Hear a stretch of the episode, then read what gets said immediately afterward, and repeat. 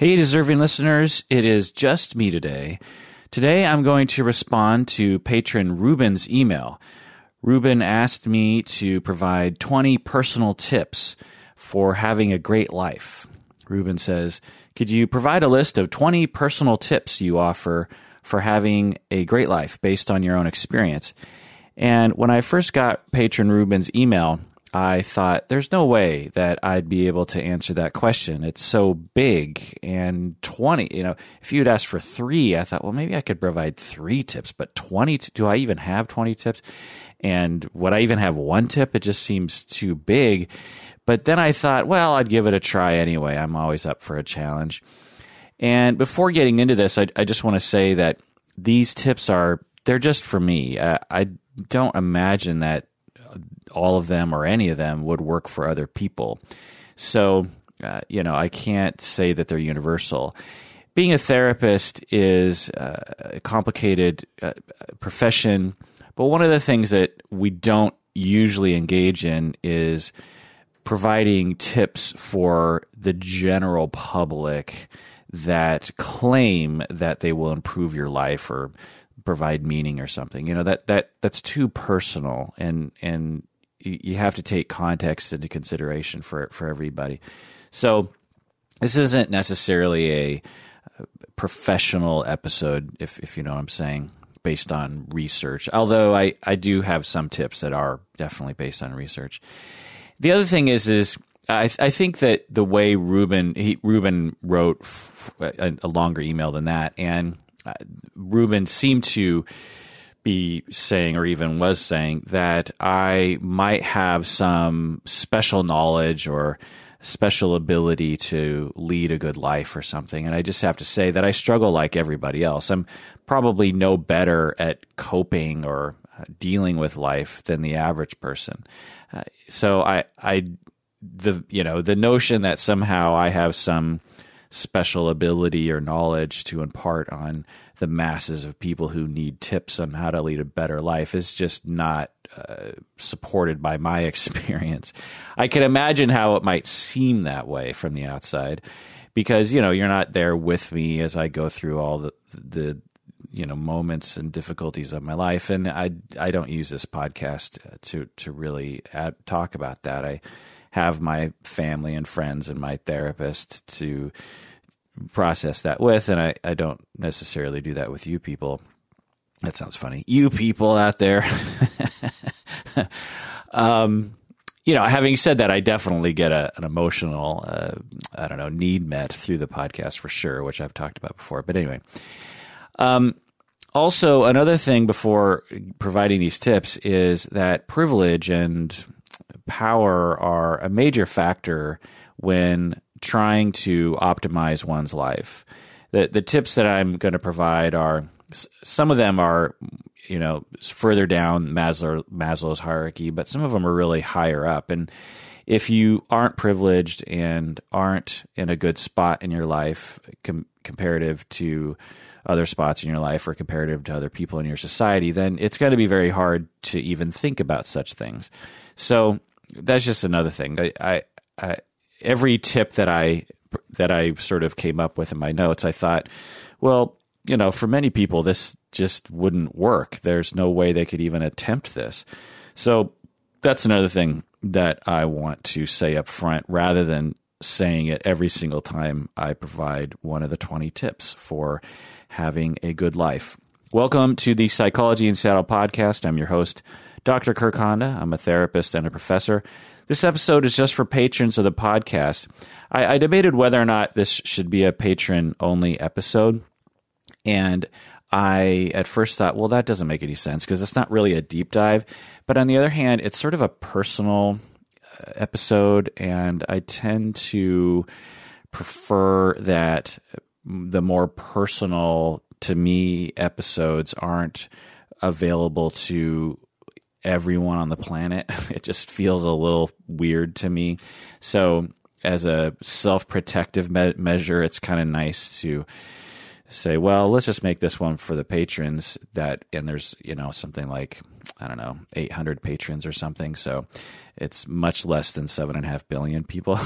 the, the other thing is, is I think it's been a long time since I had a patron exclusive episode. By the way, I am currently working on a number of deep dives and I'm also moving and I have, and when I move, you know, all my recording equipment and notes and everything just gets completely discombobulated and, and, uh, and obviously just the act of packing everything up is, is time consuming and I'm still am working and still have a practice and blah, blah, blah. And I have a home practice. So I have to you know, move all that kind of stuff. And so, I I I promise you that my deep dives are. I, I'm guessing I'll have like one a week in a month or two or something, and I can't I can't wait to get into it. But I I need sort of unbroken time to work on them.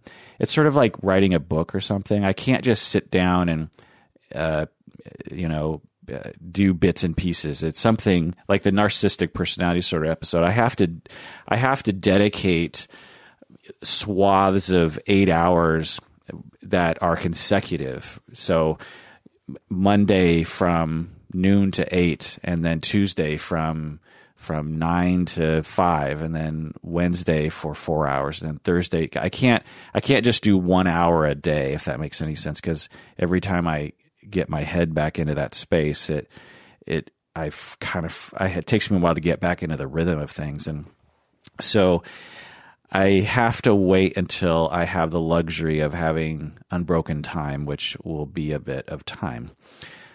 Anyway, so anyway, this episode is just for patrons of the podcast, and if you're listening to this and you're not a patron, it, this episode's going to end before the rest of it goes on.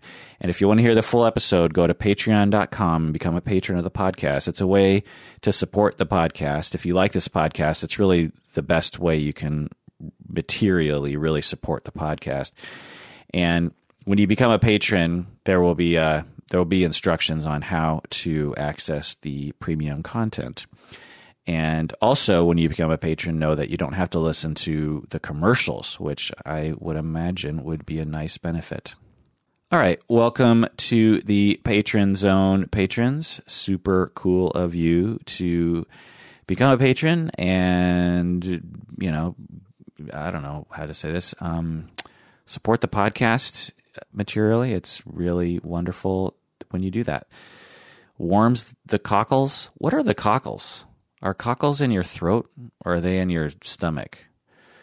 Anyway, uh, so here are my list of 20 tips for having a good life. Again, remember my caveat that I have no special knowledge. Uh, I struggle like anyone else, and I am just as lost as everyone else.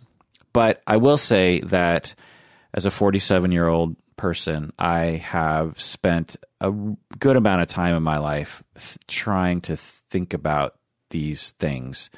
Not in a formalized manner, really, but you know, I've been in therapy since I was 19. I mean, that alone is just kind of odd, right? I'm 19, I'm in college, I'm hanging out around with a bunch of other college douchebags at University of Washington and I'm just like, you know what? I really need to go to therapy. I really I really want to contemplate life. And I'm here to tell you that statistically and anecdotally, it's not a very common thing for 19 year old boys to do. I have kept a journal since I was 13 years old. I have a, a sort of a, a love for talking about things. And so that's why when I decided to become a therapist when I was 24, everything kind of made sense because I was like, you know what? I've, I've really had a, a theme in my life of thinking about life and the meaning of life and why we're here and we have limited time and and how can I have the best life possible? And how can I enhance the lives of those around me in in the best way possible? Because that in turn enhances my life. So so I've really you know thought of and obviously being a therapist and then being in therapy and um, I don't know. So uh, I, and I think being a helper being a therapist for 20 some years I think over time you really do realize the core common issues that people face and and the things that you can do to work on them. I suppose it's similar to any other profession. I, I often bring up the profession of plumbing, which I, I don't know why, but I th- I just I just love plumbing. I when I was a um, when I was renovating my house that I owned, uh, I don't know, that's probably ten years ago. I it was such a project. It took years. I did all this stuff on my own. I had no idea what I was doing. And one of the things that I tackled was how to how to sweat pipes, how to how to do plumbing. And I there was no YouTube or YouTube didn't it was nothing like it is today. I mean now I'm sure all you had to do was go YouTube how do you do plumbing and how do you sweat pipes and they they would there would be like hundreds of videos of people explaining it really well. Well, back then it that did not. Ten years ago, that did not exist. Well, was it ten years ago? Well, maybe it would have been fifteen years ago. Anyway, the point is, is it didn't exist, and I had to talk to people and have ex- verbally explain it to me. People who didn't really know what they were doing.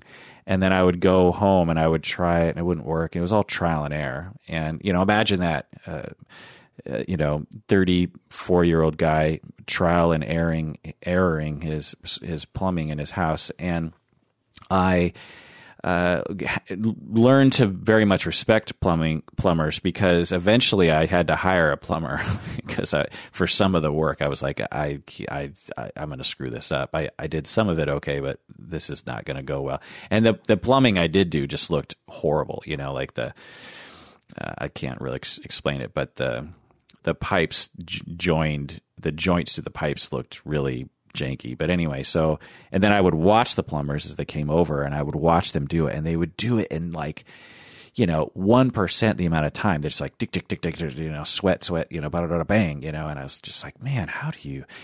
So I anyway, my point is is that for plumbers, they probably if you ask the plumber, what are some tips for a house or for how to do plumbing or for keeping care of your house or blah blah blah. You know, they've learned over time the the common problems that people run into with the plumbing in their house. And I suppose being a psychotherapist is similar. Anyway, so number one, the order the order I have these in is kind of in order of priority. Uh, I mean, it's hard to rank these things, but I'm I'm starting with the most important. And the most important tip for a good life is get good sleep. Eight hours or more.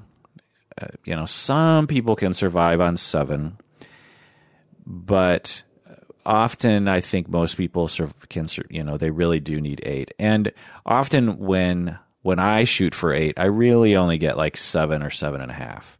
So if you shoot for eight, you know, sometimes you're not going to get eight, right?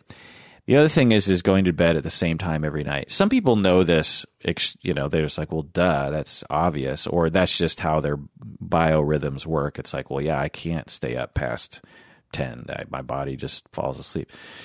Well, I'm not like that, and I learned, I guess, the hard way over decades that I, if I didn't, you know, so before before about five years ago, I pretty much treated sleep like I don't know, like um, like well, some nights I'll get six, and some nights I'll get seven, and some nights I'll get four, and some nights I'll go to bed at three in the morning, and some nights I'll go to bed at midnight, and some nights I'll go to bed at five in the morning because I, I'm such a night owl. And I just thought, like, well, you know, it'll all work out. It, it, you know, it, it didn't. And I think I walked around in a state of sleep deprivation for a lot of the time. And when I when I started experimenting with sleep, and I said, you know what, if I go to bed at the same time every night and try to get eight hours, I, my life is so much better. I have so much more energy. And the other thing about sleep deprivation that I think a lot of people don't know, and I didn't know, is that when you're sleep deprived, you're not necessarily tired. Um, you know, for instance, when I do get eight hours of sleep, it's not like I don't get tired. I still, I still get tired. I still will take naps. Um, you know, even when I'm getting really good sleep and I'm, I'm, you know, exercising and I'm eating right and all that kind of stuff. There are still times when, you know, around two o'clock in the afternoon, I, I need to take a half hour nap. So it's not necess- tiredness isn't necessarily a good barometer for whether or not you you're you're getting good sleep at night what is a good barometer is the amount of energy you, have, the mood you're in, fatigue, your general health, uh, anxiety, your uh, sharpness, your cognitive sharpness. And that I definitely notice. Uh, I uh, like last night. I got a good. Uh, well, let's see. I went to bed at about uh, one ish and woke up at eight. So you know, tried to go to bed at midnight. Ended up going to bed at one. Um, I try to go to bed between about midnight or one, and I, I, try to wake up at eight o'clock every day. And I know for some people, you're like, "Oh my god, eight o'clock? That's sleeping in." Well, like I said, I you know I don't go to bed at ten. So, um, but anyway, my point is is that I today feel extremely sharp, uh, as sharp as I can be. You know, I, my brain is working good. That's why I'm doing the podcast right now because I I feel like I can speak clear and think as quick as is possible for me.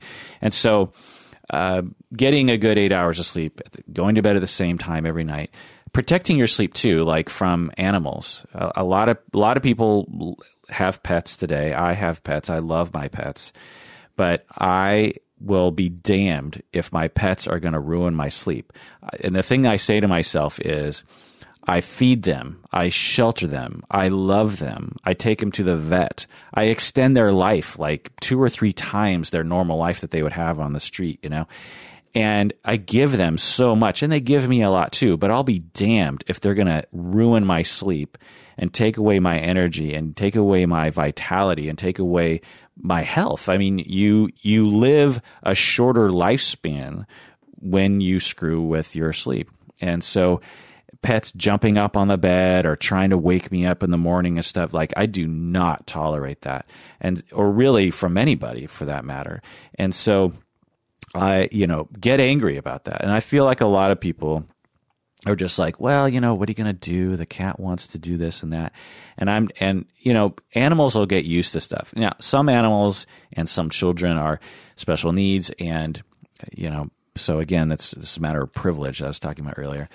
But I have I have my my animals. All my animals are on some level are special needs, and of course I feel bad for them, and of course I feel uh, you know responsible or care to help them. But at the same time, if I'm going to be a good owner or you know pet owner, uh, then I need my sleep. And I find that when I draw boundaries with my animals at night, they get used to it. I have a cat that would just would die to sleep with me in bed every night. She she you know like when I when she has the chance, she will sneak onto the bed. She'll move so slow, and you can tell she, she knows she's in trouble. And she'll jump up on the bed, and then she'll she'll ever so. It's actually more annoying when she does this because it's just like just just get it over with, like, because I can sense you like creeping up toward my face. You know, she wants to sleep right next to my face. You know, she that's that's heaven to her. Eh, but to me, I'm like, I I need my sleep. I need to wake up in the morning. I need I need to be fresh and and can you know consider sleep like getting a good diet or I don't know, like drinking water, right? You wouldn't say like well, some days I drink water and some days I don't. You, you, just know if you don't drink water, like your entire biology gets thrown off. Well, sleep's the same way.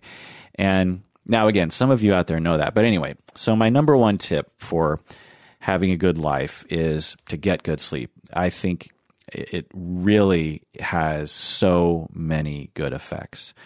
And, and other things that interfere with sleep, caffeine, um, other stimulant medication, alcohol, eating late at night, uh, stress, thinking about uh, difficult things.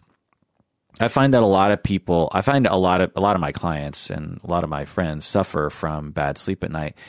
And what's interesting is I just find a lot of people, and I said this before in other podcasts, but I find that a lot of people just turn to meds. They're like, well, Ambien or or marijuana for that matter, it it it helps them to fall asleep at night. But what I what I think is like, well, fine if if as a temporary thing, but really what you need is a is a long term solution because if you just become dependent on that, uh, that's no good. And also, uh, it I find that eventually those things don't really work. Or what if you don't have them? Or what if those things start to have side effects? You know, like some people are like, well, I don't think I want to smoke pot every night. And then they don't smoke pot one night and they can't fall asleep because their their their body isn't used to falling asleep without it. And so there's so many other effective ways of being able to fall asleep at night. Again, this is all said from privilege. There are some people who suffer from pain or other kinds of disorders or conditions or you know mental conditions that make sleep extremely difficult. So you know um, it's easier said than done. But I have had periods of time in my life where I had mental conditions that were definitely interfering with my sleep, and I hit it head on. I made sure that I attacked it and said, you know, what do I got to do to change the way that I think, change my practices, change my mindfulness at night, change my diet, my lifestyle so that I get good sleep. Um, again, for me, I had the privilege that it actually worked out. Okay, that's number one, get good sleep. Number two is optimize your attachments. Arguably, this is number one, but I just thought get good sleep would be a nice beginning optimizing your attachments. I I had so, when I was sort of brainstorming all the different tips, I had so many tips that were under this category, and I just sort of threw them all into one category uh, under the heading of optimize your attachments. I don't really like the phrase optimize your attachments, but you know, pay attention to your relationships, your attachment, secure attachment, your you're feeling like you can trust others, like you can depend on others, like others and you reciprocally think about each other and look out for each other and care for each other. When you are sad and struggling, who do you reach out to? Who can you reach out to? When other people are sad and suffering, do they reach out to you? Can they reach out to you? Do you have you cultivated those relationships? You need to uh, notice that you really do need attachments. One of the things that bothers me about our society today, and I'm guessing it's true in other societies, is that a lot of men today are running into problems with attachments. Uh, uh people are running into problems with attachments. But with men, what I find is that they the, they find themselves struggling. You know, they're in their 20s or 30s and they're just thinking, man, you know, I I get really angry around my spouse or I get really angry and hurt by my friends sometimes. And there's this notion in the air in our society that the solution to that is to become is to meditate and to become to to gravitate towards Buddhism or to gravitate towards mindfulness. There's nothing wrong with mindfulness. It's it's a wonderful thing. But if that's the only thing you're doing, then you're you're trying to be a robot. You're saying, okay, me and my spouse struggle sometimes. Me and my friends, I get hurt, I get upset, and I get I get really angry. And so I need to be mindful so I can stop being angry at those people. But and, and that's a great sort of temporary coping mechanism. But the overall thing that needs to happen is you need to improve your relationships with those people and foster a more a less bothersome dependency on other people because a lot of people will turn to turn turn from turn to mindfulness because there's this whole idea in Buddhism around detachment and not having expectations and not needing things and and as an extension of that the the notions of don't depend on other human beings to make you happy. You you can be happy on your own. And again, Buddhist people out there would be like, well, not everyone's like that. And for sure, there's the the wisest Buddhists understand that relationships are crucial, just like water is crucial. You know, you, as a Buddhist, you wouldn't say, I detached from my need for water. It's like, no, you still need water. Having said that, there are some Buddhist quacks out there. But anyway, the point is, is that biologically, uh, and psychologically, you thrive within secure attachments. You cannot deny that. There are occasional people who who don't need that. And we're talking, I don't know, I'm guessing 0.001% of humans because they have some genetic disorder that makes it so that something kind of gets wacky about their attachments. But for the everyone, even psychopaths, I people will say, "Oh, psychopaths, they have no empathy, they don't care." Well, uh, in my observation, that's true, but deep down, they actually do still want some kind of relationship with other people. Um, and uh, uh, now, some people say, "Well, what about autistic people? They don't seem to care." And it's like they they care, they do, um, and autistic people and experts will absolutely attest to that. Just because someone uh, has difficulty monitoring other human beings or feeling other people's feelings doesn't mean that they don't have the innate need for uh, relationships that are ongoing with other people. So, anyway, my point is is that there's just a lot of messages in our society and a, and a, that will say that you you need to not depend on other people. And there's also a lot of messages in our society that you don't really need to depend on other people. You should be able to be on your own. And I'm here to tell you that's that's hogwash. I don't think I've said the, that word hogwash in a long time, but I like it, and it applies because it is hogwash uh, it, you know, hog wash. I guess that's like the water that you would wash hogs. I, my um, Japanese side of my family back in the year 1910 had a farm in in uh, central Washington, and they had hogs. And there's a bunch of funny stories about the hogs. But anyway, um, so know your attachment needs, which is a very important part of it. You need to be able to know what you need and be aware of how much you need other people and to notice when those needs come up. Let me just come up with an example of this. It's like when you are, it's late at night and your head hits the pillow and you start thinking about something stupid that you said that day. You're you know you're you were with your friends or at work or something and you're just like oh i can't believe i said that stupid thing. That is a time where your attachment needs are expressing themselves.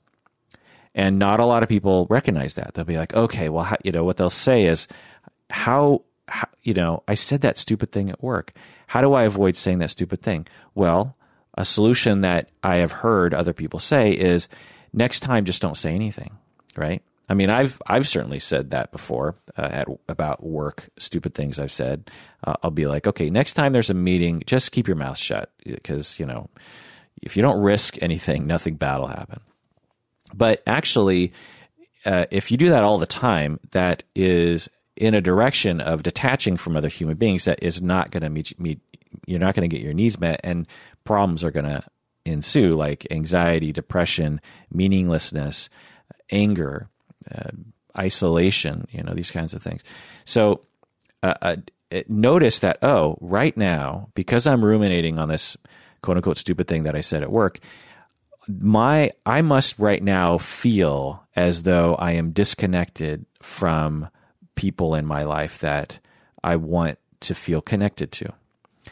And because I feel disconnected from other human beings, I my body is and my mind is, are afraid and feel disconnected and it's expressing itself through this self-flagellation around how stupid I was when I said that.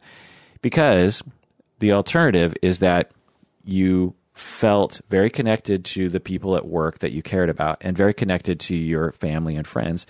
And when your head hits the pillow, your brain doesn't really go there because you just feel connected and safe which is another thing I want to emphasize is that because of the way we evolved and the way many social animals evolved is we have we we equate attachment and connection with safety. That's why we call it secure attachment. It's a safe attachment. And when we feel disconnected, we have a general sense of of unsafety, of danger. Because you know, we're animals. We're not we're not any different from we're, very similar to a lizard and a fish and a you know a cat. We're our our brain and our biology and our DNA are very similar, and the way in which our psychological mechanisms evolved were quite rudimentary. So when we evolved early in uh, you know our speciation, you know, I guess during fish times, there some mechanism evolved that said there are certain things you need to be afraid of, and because those things are things that threaten your survivability and your ability to reproduce, and so we're going to make you afraid of this thing. So fish, when they see a bigger fish that's trying to eat them, they have a fear response, an anxiety response, which motivates action to get away from that thing. Well, when social animals started, you know, when social animals evolved, we uh, that mechanism for fear was co-opted for that purpose. Uh, so instead of just an intellectual uh, understanding of you need to be close to other people, otherwise you'll you'll die. And and rather than inventing a whole new emotion, the you know the species just gradual evolution over time just co-opted the fear of being killed by a predator to uh, being the fear of being rejected and by your tribe and your group and being alone. And so we have intense fear that is is associated with insecure attachments and for being disconnected. You know, and you see this uh, when in people's behavior when when people think they're about to die, they want they want humans to be close to them. They'll call out to their mother or they'll just, you know, on an airplane as they people think it's about to crash, they'll turn to the people next to them and and bond with them somehow. It's just we have a, a, an extreme need for connection and for being with the people that love us. It makes us feel safe. And so when your head hits the pillow and you're thinking about these kinds of things, notice that. Say, oh, I, you know, I must feel insecurely attached right now. I must feel disconnected from the people at work. How can I cultivate a more secure relationship with those people at work. Now, this is a very complicated topic, of course, it's and something that uh, might not be possible, but um, it's something at least you notice, and and and a lot of people don't. Like I said, a lot of people just go, "Oh well, fuck those people for judging me on what I said," or or they'll they'll resolve to never never say stupid things at work. And really that is not the point because we say stupid shit all the time. And when you are securely attached you don't care. You know i had a friend once that we uh, i don't know this is like 10 years ago. She and i we got into kind of a an argument i can't remember what it was but it was some kind of some kind of tiff between the two of us and uh, and then later on i uh, wrote her or talked to her. I can't remember what, but communicated her somehow that I, I said, you know, are we cool? I, I know last time we talked, it was a little tense or something. And I'll never forget what she wrote back. She said, she said, Kirk, we've been friends for a long time. The chance that something like that is going to ruin our relationship is is very slim. You know, there's no way that uh, you know a little argument in in the context of 15 years of closeness it is going to threaten it's not going to threaten that. There's no way that just that you know we would have to have 15 years of difficulty for it to threaten our relationship. And that just you know really made me feel better. And i think about that you know when i think about other kinds of tensions with other people and uh, when people reach out to me I'll, I'll i I say something similar to that, you know, because I just want people to know that I care in a bigger way, you know. And so we need those. We need those attachments. It, it makes us feel better, um, and and we have a biological need for it. Facilitating that, uh, we can do that through physical affection, cuddling, sex, hugging, shaking hands, back rubs, that kind of thing. Uh, and I will prescribe this to clients. I'll say, when was the last time you and your spouse cuddled on the couch or cuddled in bed? Just just hung out together in close proximity. How, when was the last time that happened? And they'll be like, "Oh, geez, months ago." And I'll say, "You are a a thirsty person uh, walking around, and you're not drinking water. you need to drink water. Cuddling it it lowers the blood pressure. It regulates the nervous system. It regulates your your digestive system. It it regulates your um, everything, emotional system, security, everything.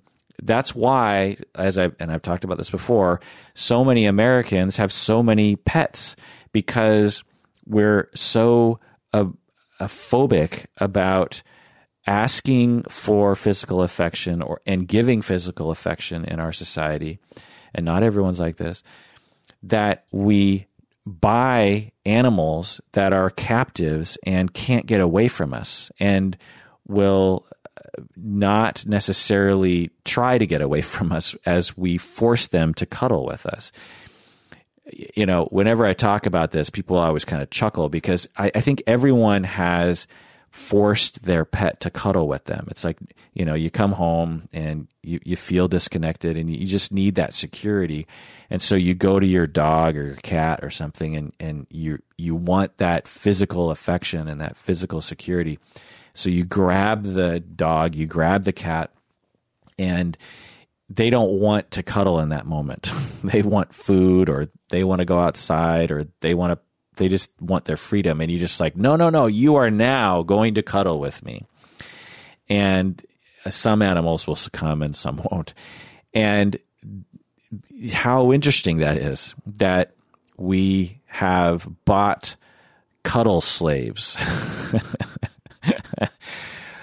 and that the more rational plan is how can I have more physical affection with other humans and you'll see this in families. You'll see families, uh, they'll all turn to the animals collectively for their physical affection needs instead of each other. So, um, you know, imagine if, how, how, imagine how wonderful it would feel to come home after work and to have everyone in your family run to you and lick your face and jump on you and want to be with you that'd feel great, right? Just that.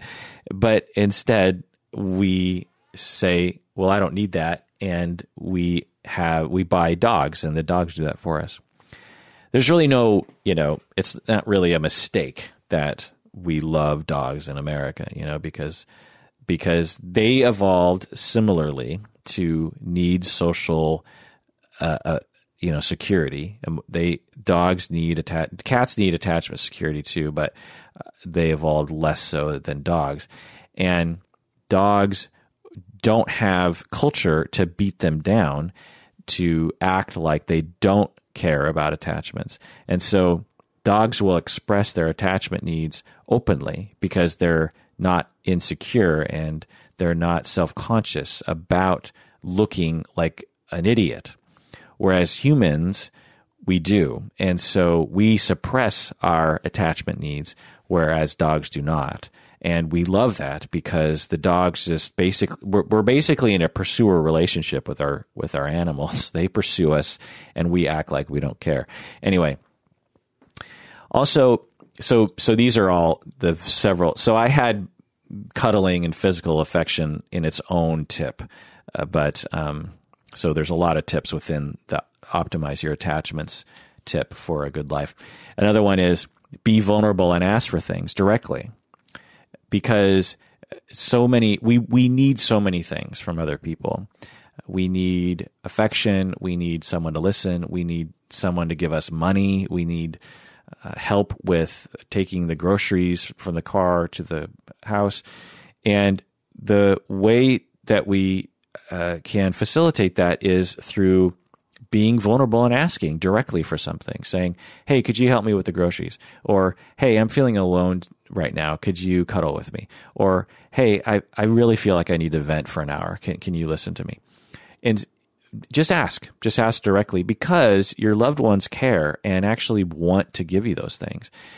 And, um, but what ends up happening is people get hurt by each other over time and they two things happen. One is they get resentful and they and they don't want to give to the other person. So even if the person does ask directly and with vulnerability, they're like, "Screw you! You didn't listen to me before, so I'm not going to listen to you."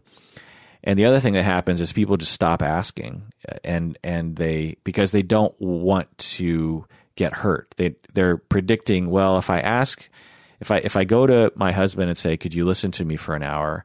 I'm not sure if he's going to say yes because I'm not sure if he really cares. And so, uh, but I still need to vent. So what I'll do is I'll just sit down next to him and I'll just start venting.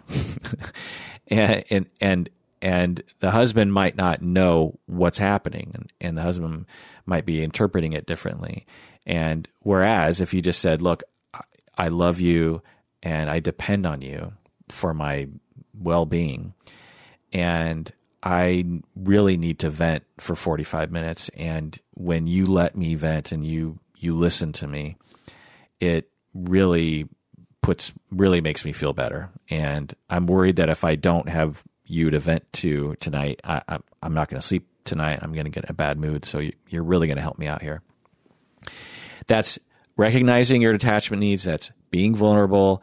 That's recognizing your dependency needs. That's recognizing your emotional needs, and that's uh, and it's and you're asking in a way that is accurate. You're not, you know, instead of sitting down and saying like, you know, I need you to listen to me because you never listen to me, right? you know, that that's a different way of asking. When you ask with vulnerability and you put yourself out on the line, it evokes a, an emotional response from your spouse that you know because they care and love you and and they want to give you know when when someone falls on the street the vast majority of humans again besides psychopaths have an innate desire to help that person we we have an innate evolved mechanism of caring for other people who are in pain and suffering especially when they're close to us and especially when there's a way for us to help it it breaks our heart when our loved ones are suffering. And if we can do something about that, how wonderful that is. And so when you're asking for something and you're asking for an attachment need, you just have to ask in a way that evokes that empathy response from the other person. And most people don't ask that way, in my experience, particularly my clients, because their relationships have, you know, suffered and they come to me for help. And one of the, one of the things I almost always see in fact, I'm guessing I have always seen it in the couples that I've treated, because again, it's common to everybody. Even even couples that are functioning well uh, have, have, struggle with this. Is is again recognizing your attachment need, uh, recognizing your dependency need, asking in a way that evokes empathy from the other person, which which will automatically make that person be extremely motivated to give you what you need in that moment. You know, like with sex, for example, often couples will fight about sex, and the partner who wants to have more sex will sometimes engage in they'll get hurt, they'll feel rejected, and then at you know months down the line they they just burst and they're just like we never have sex anymore. I mean, why why don't you know how come you don't have sex anymore? What's wrong with you? That kind of talk. Instead of saying something like, when we have sex, I feel really close to you. And when we don't have sex, I feel distant from you. And that makes me sad. And it makes me really worried that we're growing apart. And I don't know if sex is the solution or some other thing, but I love you and I want to be close to you. And I also like to have sex with you. and I, I, I just don't know what to do. And, and I, I feel afraid and scared that, we're growing apart, I guess. Saying something like that evokes empathy from the other person. Saying something like, you are a cold bitch and you never have sex with me, you know, saying stuff like that will have the opposite reaction. The, the, the person will be hurt and then they'll get angry and they'll reject you and they won't listen to a single fucking thing you're saying. So, so there are two different ways of communicating your after you've noticed your attachment needs and and so it's a matter of being vulnerable and asking for things directly and taking responsibility for your feelings and not blaming other people giving people the benefit of the doubt and uh, tr- phrasing things in a way that other people can hear um, and giving other people the benefit of the doubt is another tip within this tip is that uh, when you give when you don't give your spouse or your friends or your or your coworkers the benefit or even people on the other side of the political spectrum the benefit of the doubt you're writing a very negative narrative that is going to motivate behaviors that will bother the other person so if if you approach that person with this narrative of just like you know you don't care about me you are an uncaring person you don't notice things, you're stupid, or you're kind of a bumbling fool, and you know what? I I just don't respect you. You know that that's the narrative in your head. That will affect the way you talk to that person, which is going to hurt their feelings, which is going to cause them to do exactly what you don't want them to do. And so having giving the other person the benefit of the doubt, believing that inside them they do care about you, believing that inside them they are thinking about you and are trying. They're trying. And so if something is going wrong, it's either because of a misunderstanding or they're scared or they're freaking out or something. It's often that the other person is freaking out. When, whenever your spouse or someone else is bothering you, and you're just like, how come, you know, and, and you have these frequent complaints about each other, it's often because the other person is, is having a, an internal meltdown that they have learned from a very early age to mask extremely well. As an example, uh, something that I think is common, I remember when I was growing up in school, there were always there was always this accusation towards I guess it was always towards girls actually. You know god how sexist was this? But you know what are you going to do that some girls were stuck up. I remember that was a big thing in the 80s was oh she's stuck up you know she's that and that was never a accusation of a male. Isn't that interesting? No guy was ever accused of being maybe some guys but it was mainly a girl thing. Anyway and every once in a while i would get to know one of these stuck up girls and i would realize oh she's just really shy and she's um, kind of afraid of talking and so really so she's not stuck up, but she's coming across to other people like she's stuck up, meaning that she's judging others. She thinks she's superior and and too good for them to be expressive towards them or something. And I learned like, oh, this person is actually really afraid. And I remember, and then the next stuck up accusation would happen, and I and I'd be like, ah, yeah, she's stuck up. And then over time, I get to know her, and I was like, oh, actually, she's really nice. And I think the reason why people think she's stuck up is because she's shy.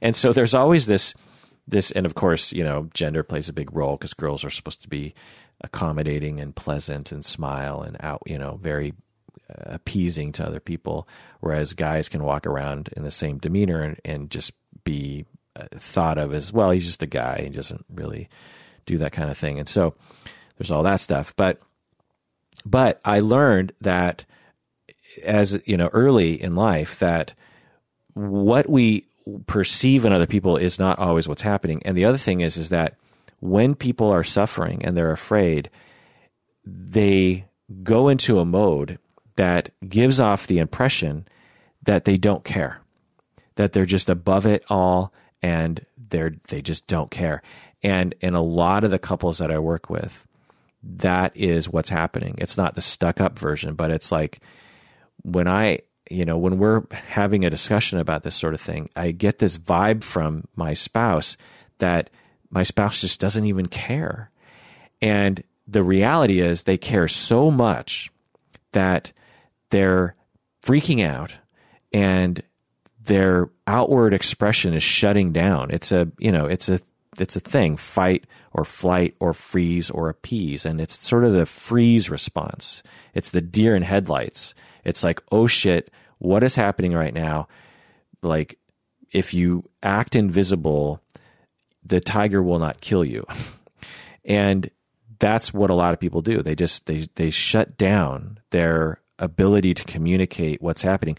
And and, it, and so you have to give the person the benefit of the doubt, and the person who's freaking out has to say something too. The person who's freaking out has to say has to say something like, "So I know on the outside right now, I'm I have a sort of blank response, but no, on the inside, I am freaking out right now, and I'm I'm I'm scared. I don't know what to do." And a lot of times that will eliminate the fight because the person, you know, the other person is looking at you going, oh, you don't care, you have no response. And then all of a sudden you say, just let you know, my outward appearance looks like I don't care, but actually inside I really do care about all of this that we're talking about. And I don't know what to do. I'm confused and frustrated and scared and I, am you know, I'm my blood is boiling. I'm distressed. I don't know what to do. When you say that to another person, like, oh, I thought you were a cold bitch, you didn't care, but now you're telling me that you're actually suffering and you care so much that your body is freaking out right now. Oh, well, I'm I'm glad this is affecting you because it's affecting me too. And let's get through this together. You know, it's it's a it's a very I've seen it happen on my couch and I've done it in my own life and it is a wonderful thing and it when I I have couples who do this, it brings tears to my eyes to see that vulnerability and that love between people. And so many things are facilitated by that. So many things mood, anxiety, meaning in life, um, just feeling less uh, insecure, feeling supported, feeling empowered, feeling optimistic, feeling um, like the future is okay, feeling like you are not alone, feeling like if something bad happens, someone will be there. Um, just so many things, you know, uh, are facilitated by knowing your attachment needs, respecting your attachment needs, and cultivating relationships through various different means that will meet your attachment needs. Okay, so that's number two. Okay, so if everything takes as long as number one and number two, this is going to be a ten hour episode. so I'm going to try to. I, I, think the I think the optimized attachment one was going to be long. So let's. So there's 20 tips here for a good life. Number three is love thy neighbor. This is a uh, obvious one.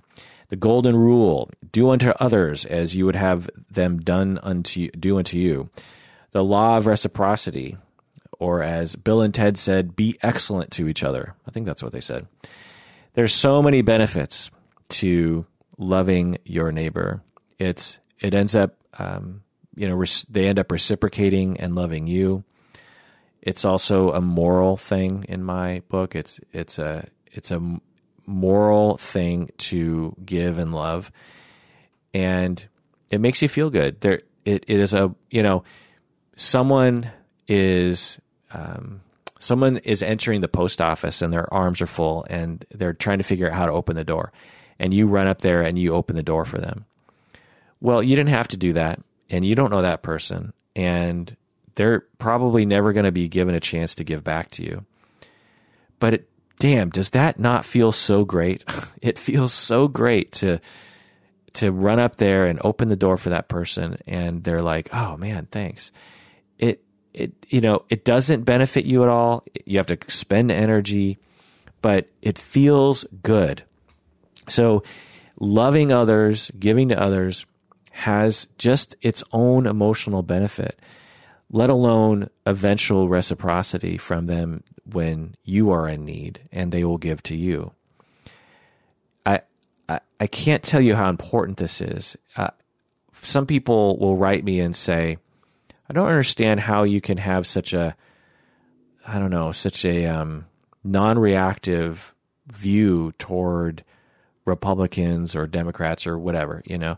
And this is probably where it comes from is an extreme habit that I've been forming since I was a kid to you know, try to default to love default to love, default to care and compassion, true compassion, not like, well, I'll act like I care or I'll act like I can see it from their perspective because it'll help them to feel at ease. No, I'm talking about true compassion, true love for other people. As a professor of therapy, I will often introduce that term of love, and it people will kind of be shocked sometimes. They'll be like, "Whoa, you know, we've never heard a a therapy professor use that term." But it is it's accurate. When you have a client and you are being compassionate, to me, in my definition of love, you are loving that person. We, in our puritanical American society, we associate love with sex. But I'm here to tell you the vast majority of loving acts and loving emotions have nothing to do with sex. So you can love other people and you can be loving towards others as a therapist or otherwise, right? So that is, it's, you know, I, I it's not like sleep where I can point towards research and say like, oh, you know, um, love. If you love thy neighbor, you will live five years longer or something. Um, I, this is this is a moral thing. This is a meaning thing. This is this is a right thing. It's just right. And in my experience, following that principle has enhanced my life. I can't even tell you how much. There there are times when I you know am bothered by another person and I'm just like god damn it that fucking asshole blah blah blah. And at some point I'll be like okay, turn to love. Turn to love. And I turn to love and everything shifts for me. Wisdom emerges, options emerge. My mood is better. I am better able to approach that person and fix things if you know if, if necessary. And I find that we don't do enough of that. Um, I know that it's cliche to say, and I know a lot of people out there do it, but I just I don't think it's in the public discourse. And I and even actually, there's even in my liberal uh, echo chamber, there's a bit of a negative association with this principle as well. You know, I'll say like, well, you know, I try to give people the benefit of the doubt and I try to love them and I try to be compassionate and I try to listen and and there's this notion which is valid, but I don't think it negates this principle in in my world that states that well, when you have a offensive, oppressive system and individuals, you need to get angry at them and you can't just appease them. You can't just love them. You know, you don't want to be an Uncle Tom. You don't want to be a, a wet blanket. You got to fight fire with fire sometimes. And for sure, that's absolutely true. But in my experience, the vast majority of times that I am compassionate and loving and understanding, that will fix the problem. It doesn't always fix the problem, but it often does. And and if everyone, including the offending party, were also to love, you wouldn't have anything to react to to begin with. So, anyway, so that's number three. So, number one is sleep, get good sleep. Number two is optimize your secure attachments or establish secure attachments. Number three is love thy neighbor. Number four is have gratitude. Appreciate what you have. You know, uh, there's nothing like whenever I get sick, I like the flu or some other kind of ailment. I immediately recognize what I used to have, which was my health. I, I immediately go, oh my God, being sick sucks. And last week, when I was not sick, I did not appreciate how wonderful my life was back then. You know, uh, it's such a, and this is supported by empiric, empirical evidence, is that gratitude does absolutely improve one's life. Um, before I uh, whenever my head hits the pillow, uh, well, uh, I used to. I don't do this anymore. Maybe because I do it in my regular life, but I try to have gratitude for things. You know, the big things: health, family, the fact I'm alive, um, that I have a roof over my head, all these kinds of things. You know, it's why people say said grace or say grace. You know, thank you God for this food. It is a wonderful thing to have gratitude, to recognize what you have. If all you do is focus on the negative, you will have an extremely negative narrative in your mind and you're going to get depressed. Whereas if you have gratitude, you will have a different narrative in your mind. You'll have a narrative of, of abundance and of things that you do have. Now, again, this doesn't negate the efforts or recognition for change and for fighting against unfairness. You know, you don't want to look, you don't want to point to an oppressed person and say, you should appreciate what you got, honey. You know, you don't, that's not politically, there are things to consider for sure. But having gratitude is a wonderful thing. Um, having appreciation for what you have and recognizing that. And it also kind of points you in a direction, right? It's like your head hits the pillow and you're worrying about things. And you're like, wait a second, I need to redirect my mind. I want to have gratitude for my health. I want to have gratitude for my family. I want to have gratitude for my pets. I want to have gratitude for my house. I want to have gratitude for my job. I want to have gratitude towards all these wonderful things. And what it does is like, you know, this little thing I'm worried about, not that big of a deal and doesn't threaten any of those things that I really care about. So that's number four, have gratitude. Number five is, and again, these are kind of going in um, priority, meaning from more priority to, I'm guessing, less priority. Number five is increase your self awareness, understanding your psychology, understanding your attachment needs, understanding your reactivity, understanding your emotions. Just knowing you even have emotions is kind of a feat, you know. Um, I recently, just you know, I'm 47, been in therapy, all, you know, most of my life, been a therapist, helped people with emotional awareness. Just this week, I discovered a new aspect of my emotional life. I discovered that uh, I, I've always thought of myself as someone who can handle change and transitions easily. I would look around at other people around me and be like, man, everyone gets stressed out. Why is everyone always stressed out? It's sort of my persona of like, I'm super cool and everything's fine. And through this moving process of moving my house and home office, I had that narrative in my, in my mind. I'm like, well, everyone's freaking out, but you know what? I've got it under control. Everything's fine. And but I started noticing these these symptoms, these these um, stress symptoms, these dis- and mood problems. And I was and I noticed it because I've you know over time incrementally become just ever so slowly more aware of myself, and I'll you know continue to go down that road in the future. But at this point in my journey, I've I've I've realized like wait a second, I'm I seem to be I seem to be acting out a lot of things right or a few things right now. And I don't like that. What's going on there? And I, I, thought, well, I don't know. Maybe maybe it's just my circumstances. My life sucks right now, or something. And I thought, well, I wonder if I'm also freaking out about this transition, which of course would be natural. And I like to think that I don't care and that I'm super cool, but in reality, I'm actually suffering quite a, or, you know, to an extent that makes me act out in these ways.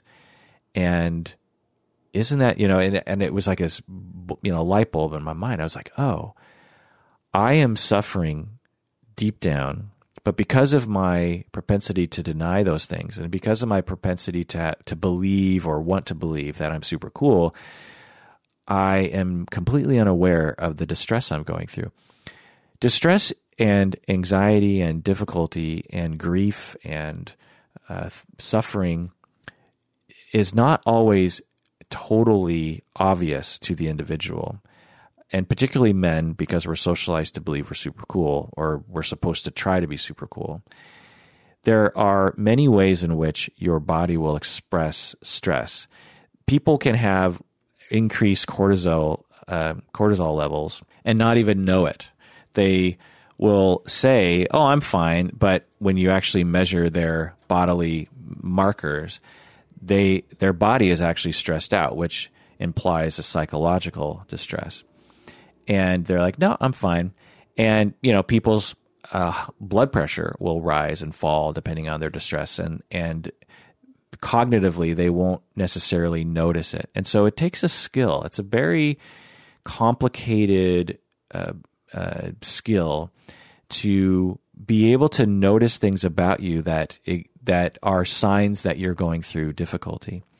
So so no understanding all that kind of stuff, understanding your fears, understanding that there are things that freak you out, and that understanding that is very important, as opposed to being completely unaware of that whole thing and just thinking that the way that you feel is reality. You know, like right, you know, in this transition for my move, I was having bad moods. I found, and I was getting ang- I was getting I was irritable, and so the temptation without self-awareness is to be is to think well the reason why i'm being irritable is because everyone around me is an idiot that's that's when you believe the hype right? That's when you're like oh uh, you know i'm pissed off. Well you know everyone must be a dick to me right now or everyone must be uh, annoying and stupid and deserving of my irritability.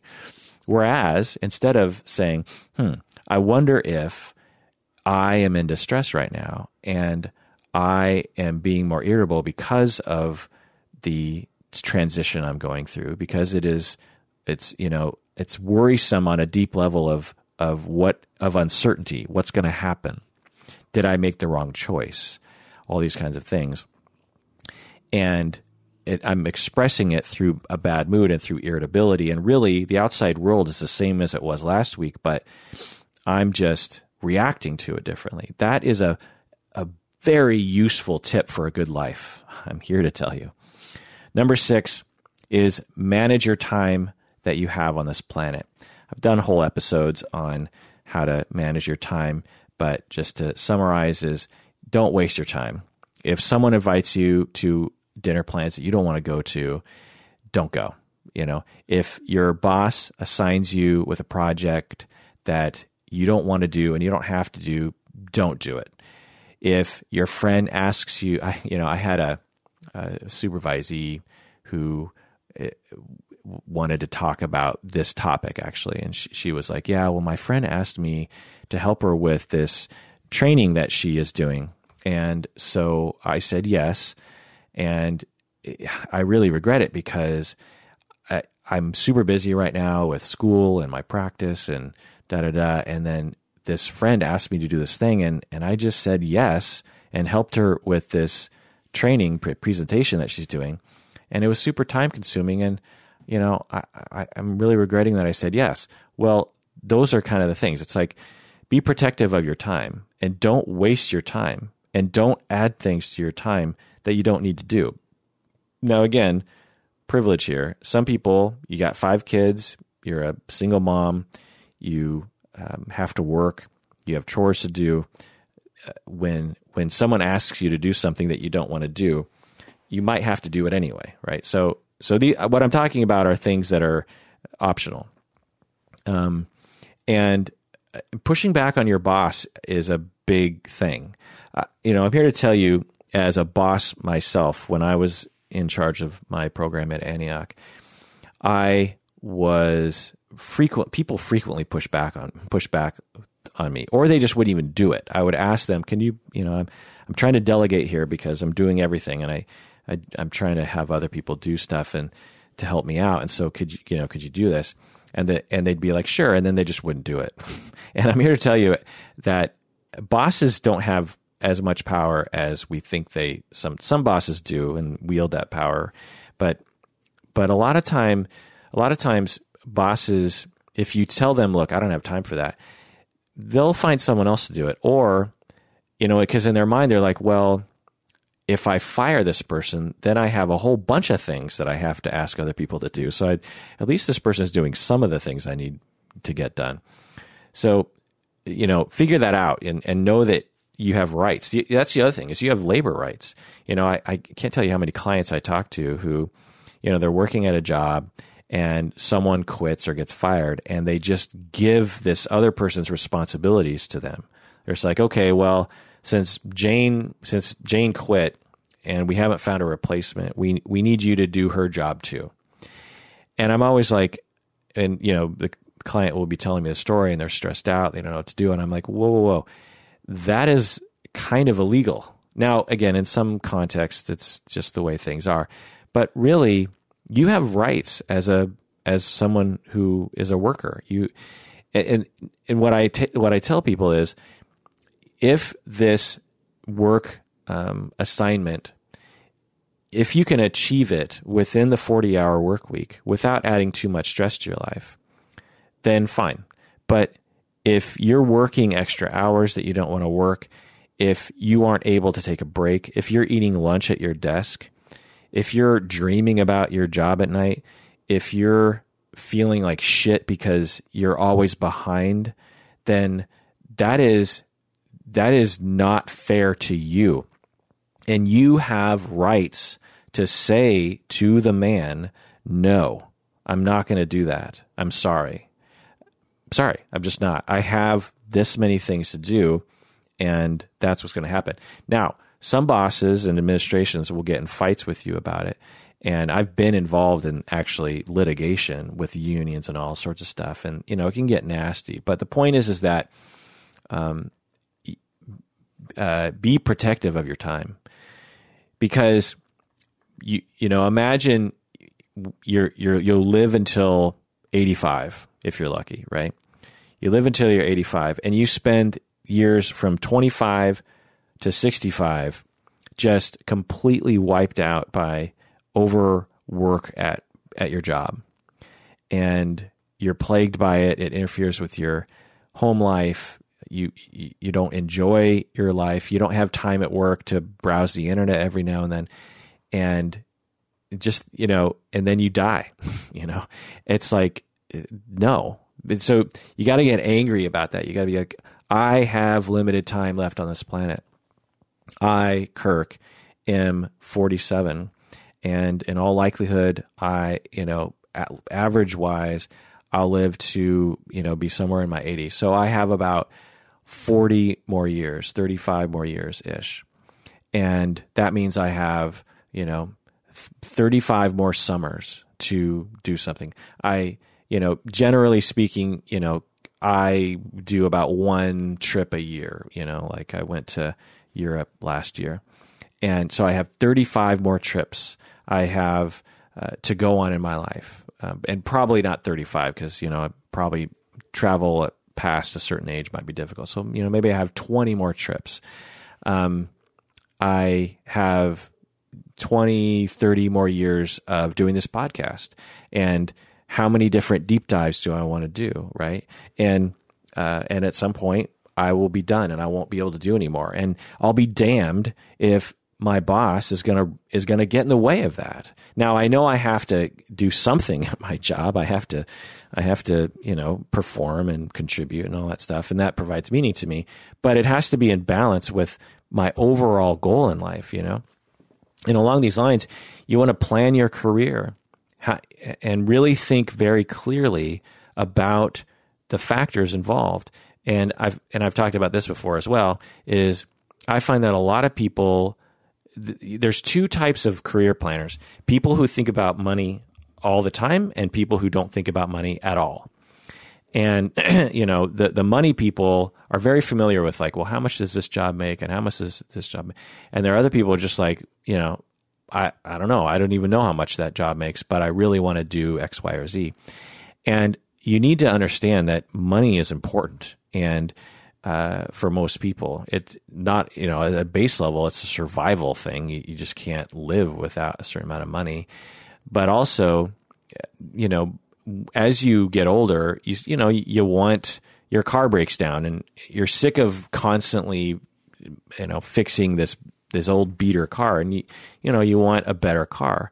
And having a job that pays enough money to afford such a thing is, is very convenient and, and actually saves you money because the amount of, or saves you time and money, I suppose, but the amount of time and money you spend trying to fix this old beater car could be saved if you had a job that had a, was making a bit more money. And so as you are planning your career and thinking about, okay, you know, I'm 25, I'm 30 years old. What kind of career do I, I have to spend a third of my life working?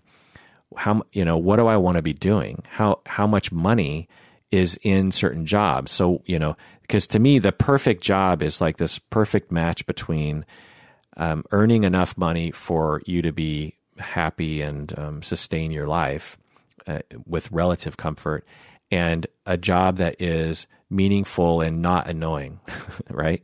Because for me, for example, I could earn, um, I don't know, three times as much money if I focused on, or maybe even more than that, if I focused on providing assessments. And I've talked about this before as well.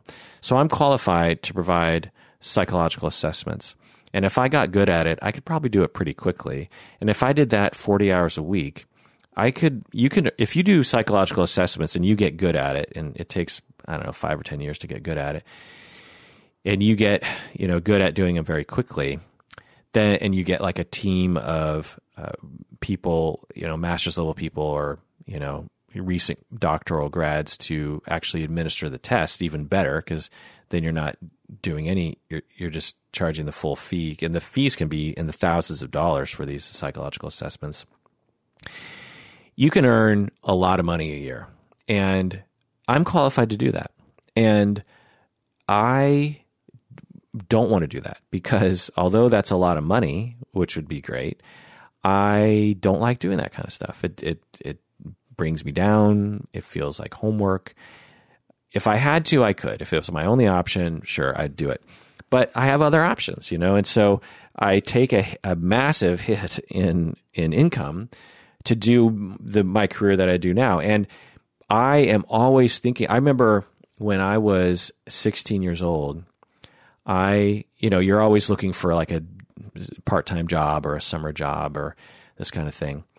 And I remember realizing early in life that if you looked long and hard enough and you networked enough, a job will come along that will be much better than the other jobs that you find. So, you know, I worked at a Chinese restaurant. That was my first job. And it was horrible. I mean, it was the one people were great and it was fun and I remember it fondly. It happened, you know, that job was in the early 80s and I still remember it. Um, I was actually working under the table. I didn't have a social security number. Back then, kids didn't have social security numbers until they applied, but I feel like today infants are given security numbers. Anyway, so I was um, uh, working at this Chinese restaurant as a busboy, and I worked Friday and Saturday nights from six to nine because they didn't really need a busboy because that was their big business time was six to nine o'clock on Friday and Saturday nights. These three hours were backbreaking work. I mean, it was you know constantly running around, uh, lifting things, you know, trying to make everyone happy, all these customers, and and think about Chinese food. Um, restaurants is that it's not like an American food restaurant where people sit down, they order one thing, you bring out the food, you bring out the check. Chinese food, it's a it's an ordeal. You know, you got that lazy Susan in the middle, and there's several dishes, and and you've got tea, and you've got drinks, and you've got water, and you know, it's just a it's a whole thing. And you know, then you got the fortune cookies, and you got you know, there's just it's just a lot of uh, process for the workers. And I was 13, 14 years old, and and it was it was very hard. Well, later on, skip forward to when I'm like 16, 17 years old, and I through networking with people that I knew and my dad knew, I got this job as a security guard at this and all I had to do, it's kind of a complicated thing, but all I had to do was sit in this booth for eight hours. And whenever a car came up, I would open the gate. That was pretty much the whole thing. Every once in a while, I'd have to do, I'd have to drive around to kind of make sure that everything looked fine. But for the most part, you know, 99% of the time, I just sat in this booth and I could have friends over and I could bring my, my guitar and my keyboard and my CD player and my homework. And it was basically just this, this, you know, I don't know. I could do anything I want. I could call people on the phone. And so I uh, realized that, man, so there are some jobs th- available to teenagers that are very hard, and there are some jobs available to teenagers that are very easy. And isn't that interesting that, you know, how does this make sense? And both jobs are, you know, it's not like I'm, it's not like I'm, um, I know more about security job. I'm 16. I don't know anything about being a security guard. The difference was was that I spent more time looking for the optimal job. I didn't just take the first job that came my way. I was selfish with my time. I was selfish about my energy, and I said, you know, I'm I'm worth a little bit more time looking for a, a different job. Now, if I didn't find a security job, then I, you know I would have, would have worked at McDonald's or something like that. But I spent a little bit more time looking. Well, it's the same thing with planning your career. You're 20, you're 30, you're 40, you're 50 even. And, you know, take a little bit of time and think about like, well, what am I capable of doing? What would I like to do? What are those jobs actually like? How much do they pay? What what is the day to day activities? How stressed will I be?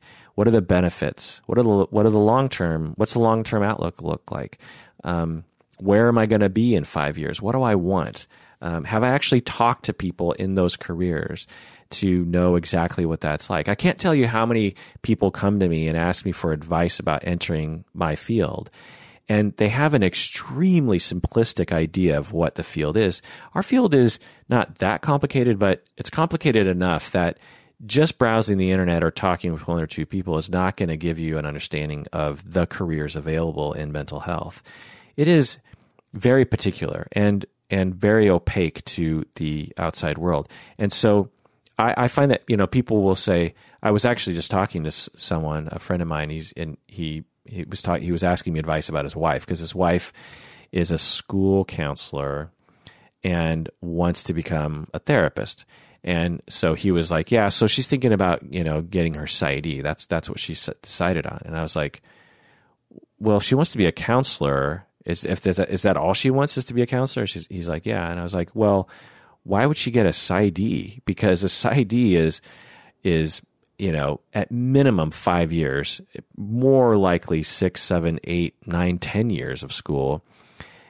Hundred and thirty, hundred forty thousand dollars, probably of debt, right? And you'll be qualified to be a therapist, sure, but you'll also be qualified to do a lot of other things that you that don't involve psychotherapy. Um, whereas if she were to go to a master's program, she will be a counselor and she'll be trained just as well as a PsyD person as a counselor. In fact, in my opinion, better in a lot of ways because you're focused on counseling and therapy specifically and not on all the other things. And instead of $140,000, you're spending $50,000. And instead of instead of full time school for six years, you're full time school for two and a half so, you know, very different, right? And my friend is like, whoa, that sounds totally like what? You know, thanks for telling me that. And I'm just like, well, people, you know, do your homework, figure it out. It, you know, just, just asking a couple people isn't, and just asking me isn't going to give you the answers because, you know, I have a particular point of view. And so, um, and that's just my field. So that doesn't count all the complicated jobs like in Microsoft and Amazon and and healthcare and education and government and um, service and you know just there's so many jobs out there that um, if you're again if you're going to spend a third of your life working do your homework about what that is going to look like and what is best for you. Assume that you are worth it and assume that you don't know the answer and assume that the the knowledge you have about the careers available to you is not all of the knowledge, right? You know, it'd be like um, you, you you're trying to buy some jeans or something, and you're like, you just go off of word of mouth. You go to one friend and you're like, so what kind of jeans do you think I should wear? And they're like, well, I think you should wear this size and this brand. And you're like, okay. And then you just order them online, like sight unseen. You just, okay, fine. No, when you need jeans, you go to the store, you try them on, you look at your butt in the mirror, you know, you, you ask, do these make me look fat? You know, you, you do all the things. And then after a while, you, you know, buy a pair of jeans. Um, you know, it, if if jobs were easier to do, but because they're not, they're more complicated. You have to spend more time anyway. The other thing is is um, planning your general life situation. You know, what sort of car do you want? What sort of what sort of house do you want? Where should you live? Should you live close to your parents? Should you live far away from your parents? Should you live close to your work? What kind of school district? Um, uh, what kind of what kind of tools do I need to get my to get the job done? You know, should I have a desktop computer? Should I have a laptop computer? Should I buy a better lawnmower? You know, these are all things that are important to contemplate because it basically all comes down, a lot of it comes down to time. Like, um, just as an example, this is a common story you'll hear people say is, you know, someone will be trying to save money on gas so that, you know, they, they're like, they're like, well, this, this gas station, their gas prices are too expensive. Whereas the gas station across town, you know, it's 50 cents cheaper. Well, how much time are you going to spend driving across town, getting through traffic, blah, blah, blah? Is it worth that extra 50 cents or not? Maybe it is, maybe it's not. But being mindful and logical and careful about what you spend your time on. You know, like another example, mowing the lawn. It's like you, you have a crappy push mower or something and you're like, well, I don't want to spend a couple hundred bucks on a on a better lawnmower because um, you know I just I just don't want to waste that money. But uh, but as a result, you're spending every Sunday just you know hating your life and pushing this stupid mower back and forth and um, and Whereas, eh, you know, in the contrary, you go out to dinner with your friends and you drop $200 on dinner for you and your spouse. And you didn't even like the dinner and you didn't even like your friends. you know what I mean? It's like you could have skipped that dinner with the friends and bought yourself a new lawnmower or something, or, or vice versa, you know? And so just, you know, it's something that I think about a lot. I think about like, what's the logic behind my decision making? And is, does it make sense? Because if I just go with my gut, a lot of times that doesn't work, right? Um, if I just go with my gut, like, you know, just as an example, I do this a lot. I'll look at a menu and I'll be like, ooh, you know, I want that dish or something. And I'll be like, well, I don't know, it looks a little expensive. And, but then I think about how much money did I spend on my on my cell phone bill this month? How much money did I spend on, you know, I'll be like, ah, I, I think I can afford the extra three bucks for this dish that I want. And, but if I go with my gut though, it doesn't, it feels wrong, right? Um, or, you know, in the reverse, it's like, um, uh, not, you know, how much money am I spending on, thinking about how much money am I spending on going out to dinner? You know, how much money is that and do I want to spend money doing that? Maybe I don't. Maybe maybe you do. But just trying to, you know, because it's all time. Because the the more every dollar you spend is time you spent at work, and so being very careful about that. Because if you manage your money better, then you can work less, or you can retire early and have more free time. Right. So it's just all that kind of stuff. Um, thinking about debt, you know, whether or not you should go into debt, um, what sort of debt you should go into. Um, for me, for example, when I when I got my master's in my mid twenties, I decided to go to school full time and work barely at all, and as a result, you know, so I took out a bunch of student loans and and paid rent and you know bought food with my student loans. I was in tremendous debt by the time I graduated with my master's degree. And if I went back in time, I would have told myself, look, you know, add another year to your schooling and maybe work 20 hours a week. You know, you can, you'll, you'll be in far less debt and you might even learn a little better because you're not cramming everything into this short amount of time. Now, having said that, my you know 24 year old self would have probably told my 47 year old self to fuck off. I really want to be a therapist as soon as possible. But but it's it's just just think about debt and think about that you know house house debt is another big thing. Do you really need a gigantic house? Think about 30 years of paying a bill of a thousand two thousand three thousand four thousand dollars. In seattle I think the typical mortgage is, you know, two to three thousand dollars a month.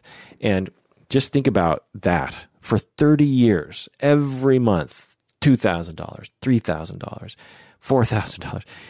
And that's not even including utilities and, you know, all that other stuff. And so just think about like, you know, what that means to your overall life. Do you really, you know, is it really going to make you happy to have an extra thousand square foot feet in your house. Um, you know, just just be very careful about that. And for example, for me, I I like cars, I, as anyone as any other red blooded American does. It's like, ooh, you know, cool cars, you know, that nice looking Audi or that or that Tesla or something. And, and but in the end, I'm like, look, I, I sure I would love to have a super kick ass car, but I'll be damned if I, I'm gonna, you know, on this planet, I'm gonna um, you know, the benefit I get from a kick-ass car as opposed to the amount of money it costs and all that kind of thing, it's just like it's not worth it. And and plus, my last name's Honda, and Honda is an affordable car, so I'll just buy another Honda.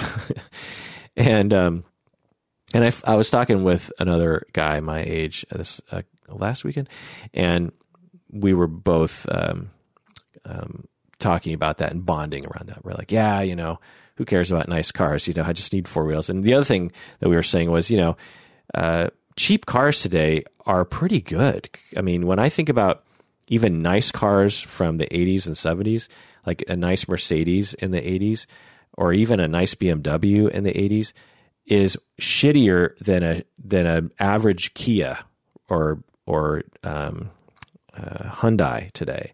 Like an average shitty Hyundai car feels great and looks great and has useful interior things. And you know so so cheap you know a f- low line low budget cars today are are great you know. So there's really no i don't think huge reason to spend a shit ton of money on expensive cars. But again that but if buying a super expensive car is what you want to do then do it. But the point is is think about how that all works into the fact that you have limited time left on this planet and every dollar you spend is is time you're spending.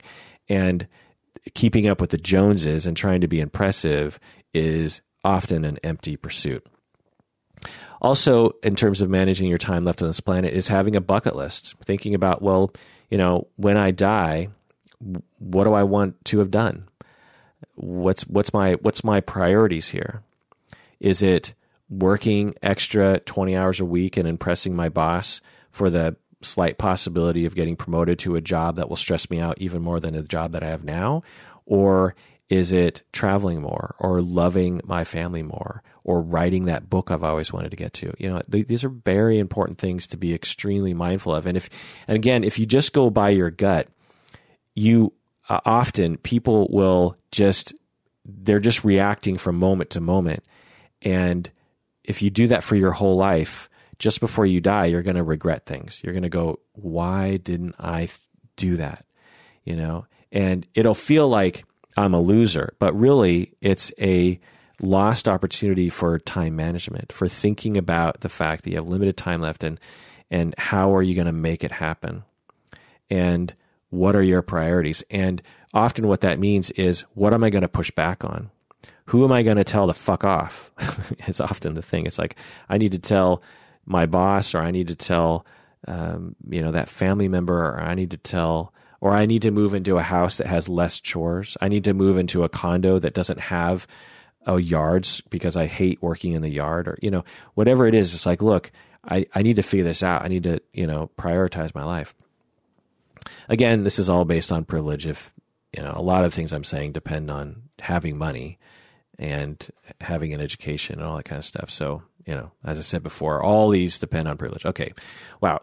How long am I talking? And we're only on number seven. So let's go fast. Okay. Number seven is uh, contribute to society and to the planet. You know, charity, volunteer, ride your bike to work, try to conserve electricity, uh, make art, stick up for somebody, help someone across the street, help someone through a door, learn about marginalization, march against marginalization. Vote, for God's sakes, people, vote. You know, do your part. So contribute to society. It's a big one. It's complicated, but I think that is something, another tip that I think can enhance your life.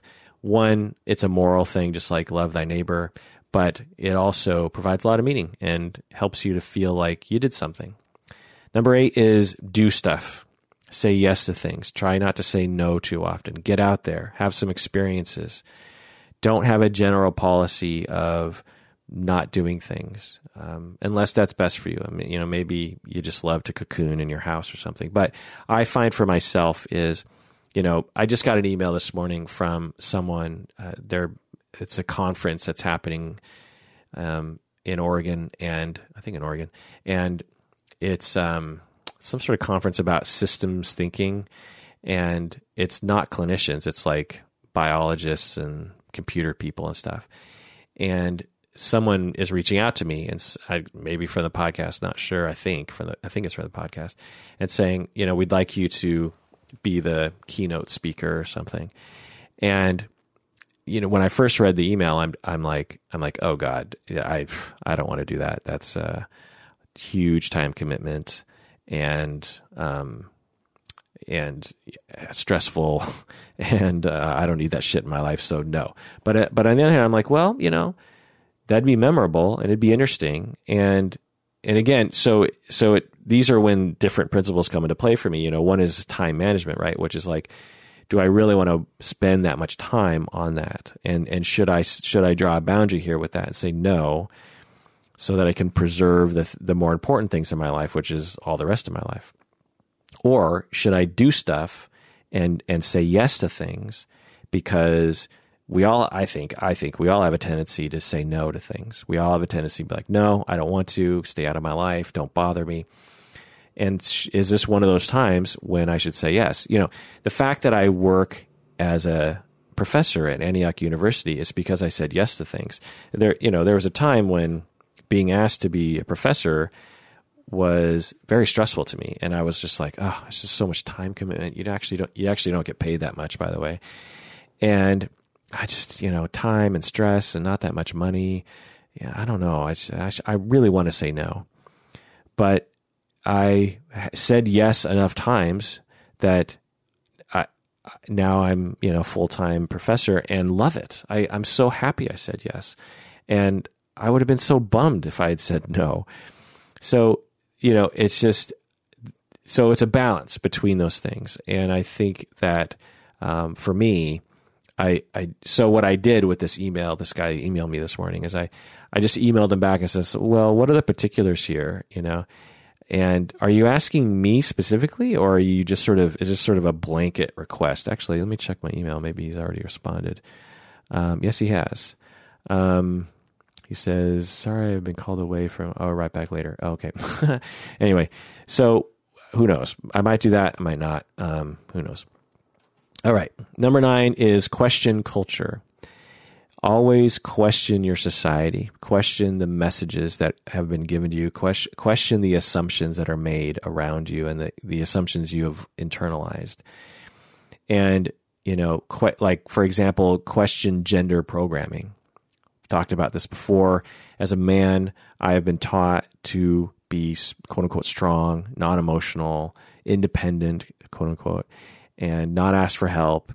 And um, and the more I question that, the more I enhance my life. You know, the more my life becomes better because of noticing ways in which society gives me messages and has given me messages to uh, counter my my best self. You know, for women, it's things like be nice and don't get angry. And the more you question those messages, the more flexible you become to your needs. That's always the important thing. It's not, it's not, you know, it's not like the prescription is women get angry. The prescription is notice what your needs are. And when you deprogram from societal dogma, you're more responsive to your own needs. And so when you get when you when you have emerging anger, instead of suppressing it or channeling it in some weird way, you actually listen to it and say, okay, I, am angry. What does that mean right now? Does it, should I express it? Should I not? But when we are just, when we're beaten down by societal messages about gender and culture and age and, and what it's like, you know, what you're supposed to be as an American or something, you, you become more rigid to a particular set of options that don't always meet your needs, right? So, um, question culture. You know, just be very skeptical about the things that you've internalized and, and the assumptions that we make about things. Like, for example, nice cars are cool. That nice cars are a status symbol. Um, a a giant diamond as a engagement ring means that you love your spouse more. Means that you're a better person, or means that you've achieved more. Um, uh, you know, uh, just all sorts of things like that. It's just it's really interesting when you start looking at culture and society and the understandings we have. And when you do that, not only do you have a better ability to meet, get your needs met, but you also, in my opinion, can really just look critically at the kinds of things that make us feel bad. You know, like you your car is shitty, for example, and you're like, man, my car looks shitty and is embarrassing. It's dirty on the inside. It's it's got chipped paint, and I feel shitty about myself. I'm embarrassed about my car. But when you question society, you're just like, well, what is a car? You know, practically speaking. Well, it's transportation, it gets you from A to B. Well, do I give a fuck what it looks like from the outside? It has I don't care. like chipped paint has no bearing on me going from A to B. Nothing. There's no there's no effect. In fact, maybe it helps. I don't know. But the point is is it you know, there's it's just society. It's just dumbass society mes- societal messages that equate chipped paint on the car with low class, which means you're a less worthy human being. And, you know, no, I'm not going to subscribe to that because I don't care and I like this old car that with chipped paint and I don't want to buy a new car because I got better fucking things to do with my money. So, um, you know, questioning culture in that way. Number 10 is don't consume popular news. I've talked about this before. Popular news is toxic. It is flat out toxic. They are manipulating you to watch. They engage your fear response. And this goes for both Republicans and Democrats, I'm here to tell you. Uh, again, as I've said before, I don't make any friends by saying this, but you know, obviously, so there, I have a, I have a lot of liberals and some Democrats or some uh, Republicans who listen to this podcast. So I'll say to, to quote unquote both sides um, you're both being fed a particular brand of propaganda. So, to the Republicans, Fox News is a good example of uh, sensationalized propaganda that engages your fear response and keeps you watching. The immigrants are coming to get you. The socialists are coming to get you. The communists are coming to get you. The PC police are coming to get you. That those are the the fear response refrains um, you know, the anti-constitutionalists are coming to get you, whatever. They're coming for your guns, whatever. Okay. The liberal side uh, will. There's a whole other set of propaganda that it's it's hard to pinpoint exactly where it's coming from, but it, it, the Daily Show, Colbert, uh, John Oliver, MSNBC. I'm guessing. I don't know, but now again, I've t- talked about this before. I love the Daily Show. I even like it with the new guy. I saw him live in New York. Actually, it was a, it was an amazing show at the Comedy Underground. Um, I just picked a random night and went to the went to the you know the one of the main comedy shows comedy venues in, in Manhattan, and they had that guy, the guy from South Africa. I can't remember his name. They had um, uh, uh, Jones. What's the tall black woman on uh, Saturday Night Live? Jones. Um, they had the guy from um, Cash Cab. the guy from Cash Cab was doing a stand up. They had Colin Quinn, who was noticeably drunk. So just there, just like four huge names. And, and there were other comics that night too. And I was in the front row and it was awesome. And there was a guy sitting next to me who had a vest on, had a leather vest and no shirt. And every comic made fun of him. because you if you sit in the front row at a comedy show, you're asking to be interacted with by the comic, and two, if you wear a leather vest with no shirt on and you look like um, the guy from Highlander, the actor of the TV show, I can't remember Lorenzo Lamas. Anyway, long hair. Anyway, point is, is that um, I love I love liberal liberal echo chamber stuff. It is it touches all the emotional centers in my brain around hating the enemy and you know thinking that these hicks are stupid and all that kind of stuff. But it's you know and some of it is great. John oliver some episodes are some of the best things that have ever been created for our society but they have to come up with material for every week. And sometimes you know you you turn to your your base and you're like, well, if we just make fun of Republicans this episode, like we know our audience will love that. It's the same with Fox News. You know, if, if we if we get some ranting and raving feminist on our show, our audience is going to love that. So it's all about what our audience wants. It's not about informing you. And so, so on the on the left side, the propaganda is uh, these hicks are racist. They are um, violent. They're you know borderline terrorists, Nazis. They are backward. They need to be eradicated. They're they're old. They're uneducated. They're stupid. Their brain doesn't work right. They're dogmatically religious. You know, these are all the propaganda lines that we hear.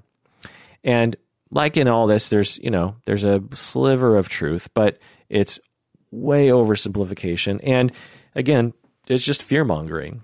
And um, and so these new quote unquote news outlets, news outlets, but I, I like I don't call them news outlets. I call them what's the term I should call them? It's like propaganda machines, fear, fear entertainment.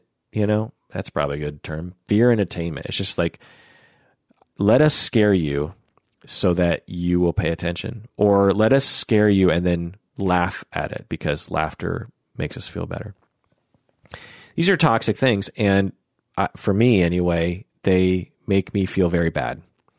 I uh, not only do I have what I believe to be unnecessary anxiety, a little bit of anxiety for sure. You know, I, I have anxiety about global warming, but really neither side is really talking about that in a very effective way. I mean, you have liberals like, you know, the Daily Show, they'll talk about global warming a little bit, but how many of the listeners and the people who produce that show uh, waste energy compared to other people on the planet?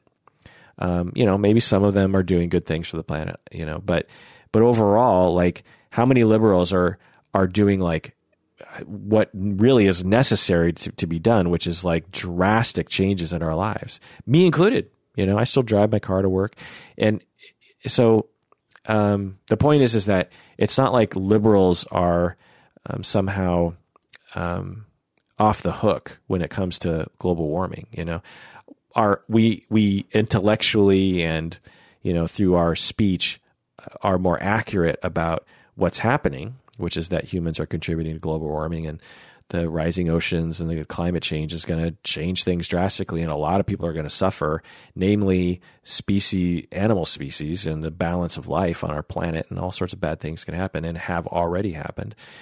So you know we're saying that but are we doing anything really you know we're trying uh, but you know it it in 100 years I guarantee you they're not going to look back on us liberals and go like, thank God the liberals were there. They're going to be, they're just going to blanket us in 2018 and say like all Americans were idiots about conserving energy and driving their cars and carbon emissions. Like all of them were idiots. They're, they're not going to forgive us for having a good line and not doing anything.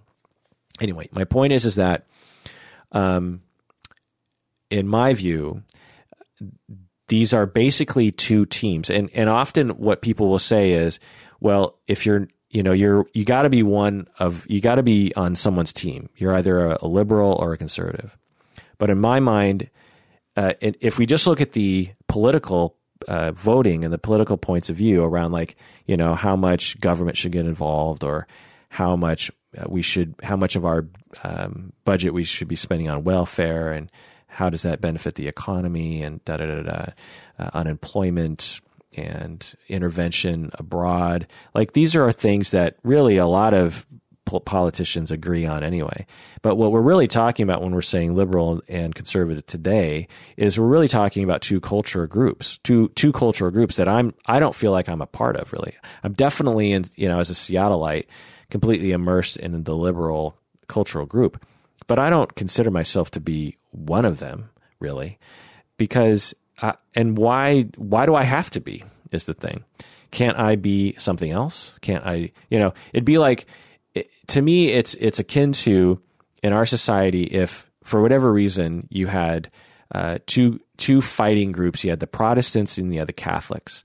And the Catholics were always fighting about the Protestants and the Protestants were always fighting about the Catholics. And and you know the Protestants are like oh the Pope and Italy and you know, the Inquisition and and the Catholics are like, oh, you don't, you know, you your beliefs, you know, you're breaking away from the actual teachings. You know, they're just yelling at each other. If I saw two groups like that, I'd be like, well, I don't feel like I understand either one of you, and I could I could see kind of that you're both just sort of fighting about the same thing, and you you're both standing on the same ground, which is Christianity and da da da. Well, that's how I see Republicans and Democrats is like you're you're both standing on the same ground. You're both standing on very similar principles, and um, and I don't ascribe really to either one of you. And if I were in charge, or if my or if politicians that I wanted were in charge, they'd be doing something different. And they are a lot. They are actually like I, I, have friends who are local politicians, and when I actually talk with them about their job, like you know, Trump doesn't matter. You know, Trump's a a distant, uh, you know, just one of the thousands of politicians that are contributing to our rules and regulations and stuff. And you know, his tweets have have no bearing on their life. They're they're working out budgets for schools. They're working out budgets for roads. They're working out budgets for welfare. They're they're working out policies for unemployment. They're working, you know, they're doing, you know, there are government officials doing this stuff all the time. And, you know, who's talking about that in the media? Who's talking about that? I don't, you know, not that many people. Now, there are some places that are talking about it. And when you seek out those sources, it's, it's, I find to be much more relevant than, um, you know, rooting for a particular sports team is essentially what we're doing, you know. It's you know it's Seattle against San Francisco and the Seahawks you know against the Giants and blah blah. blah. It's just like um, you know just uh, silly. Um, I said Giants, uh, but I meant 49ers. You know, uh, I got my uh, sports mixed up a little bit there, and um, that's embarrassing. Um, I thought about just sort of playing it off like, well, there's a New York Giants, and that's football, and so um, I can let that go but I don't know. Just decided to out myself on that. Um, okay, so this is just me, but my number ten tip is: do not concern pop. Don't consume popular news, even the news that tickles your liberal or conservative funny bone, because it raises your stress level. It pumps propaganda into your head. It gives you the very clear impression that half of the country are idiots and are uh, an actual threat to your life. I know people who are walking around right now, and particularly after Trump got um, elected, who believed that they were going to literally die because Trump was elected. I knew people like that. They they were walking around, and I had a vague sense of that myself because of the propaganda that had been pumped into my head. But there were people walking around after Trump got elected who literally believed that their life was in danger, that someone was going to kill them in some nefarious way. And although I can't prove that they weren't in danger, I think with time, after you know a year and a few months of Trump being elected, that individuals, individual Seattleites, liberal Seattleites, were not actually physically in danger. Now, is our system in danger? Is our is our um, you know our code of ethics regarding politicians in danger? Yeah, sure, but people believed they were going to die because of the propaganda that had been pumped into their heads. And the other side is the same thing. You know, when Obama was elected, same exact thing. They believed that they were going to die. And that irrationality is born out of propaganda.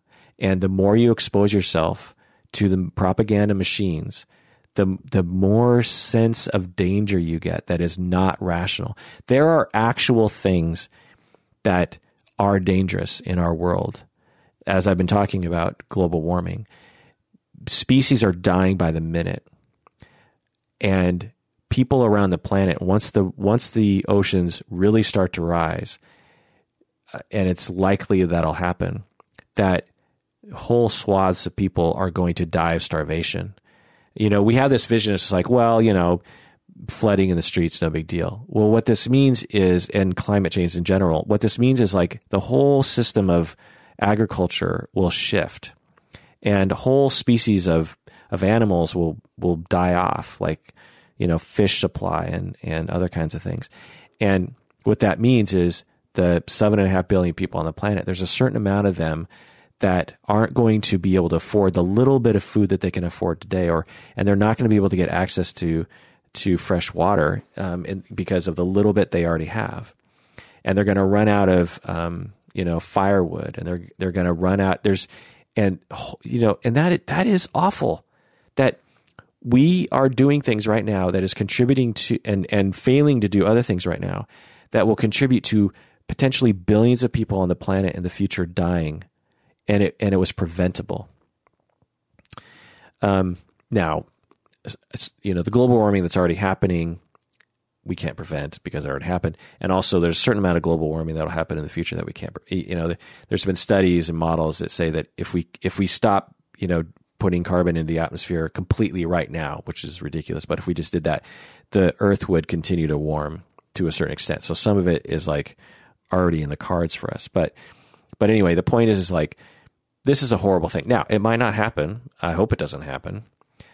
Uh, you know, some there's there's other factors like the the sun could cool down for a time, which could give us some time, or you know, other things can happen that will uh, potentially save us. But you know, in all likelihood, but also the sun could heat up, and we could buy a little bit, and we could uh, it could even happen even faster.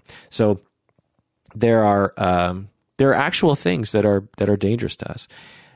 The the um, when Trump attacks the press and uh, threatens to put people in jail and stuff like this, it's like for for things that you know presidents and people in power should not be doing. This is a threat to the, our way of life. This is a threat to our society, in that um, other societies and other governments started to do stuff like that and things went really badly for them you know because once once the government hits a tipping point where they're so corrupt that they feel like they can just do anything the people lose all trust. And pe- when people when the people lose trust things start to fall apart real quick.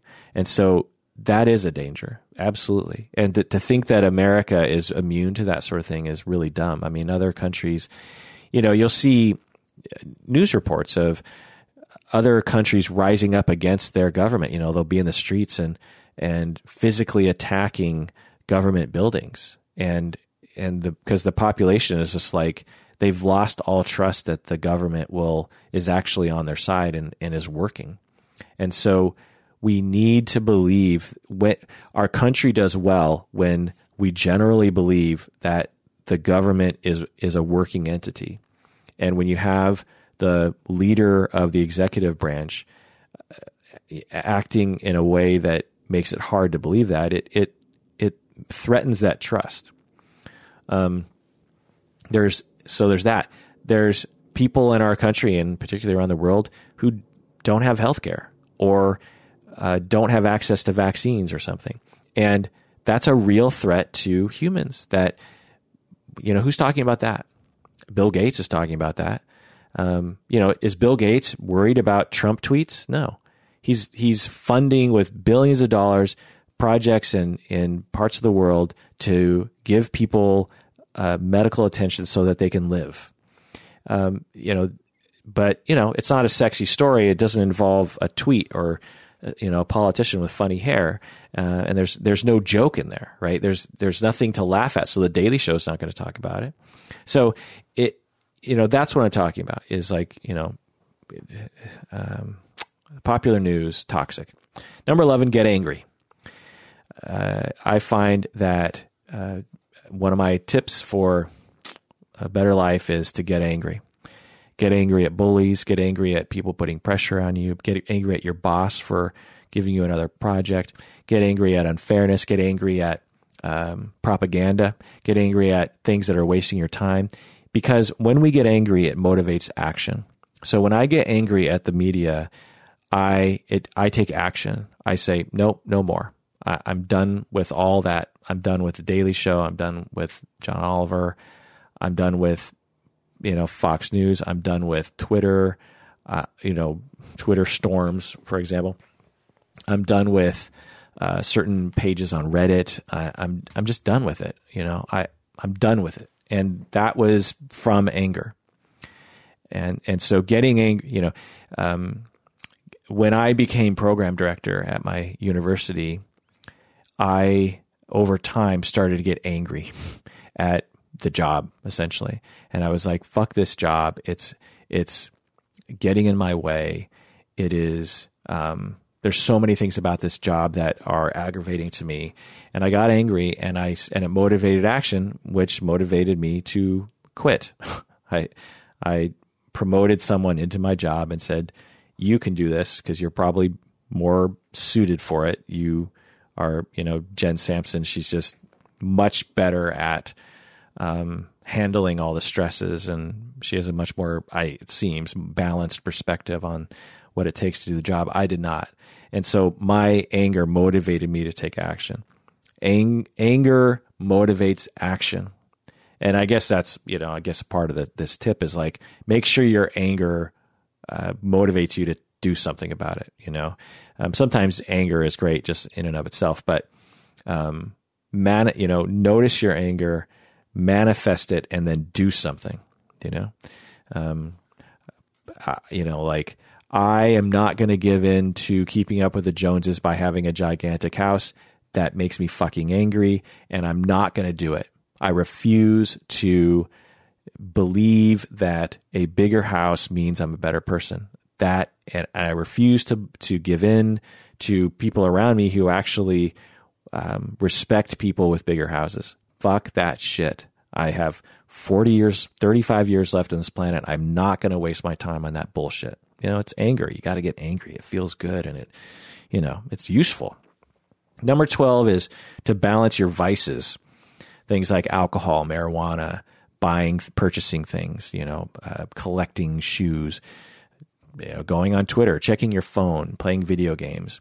Um, balance it out. Don't, you know, necessarily get rid of them. Maybe get rid of them, but but really, it's a matter of balance. I was talking with a client about um, his optimal weed life, I said, and, and he's like, Oh, I like that. I think I'll make a t shirt out of that. Optimal weed life, he said.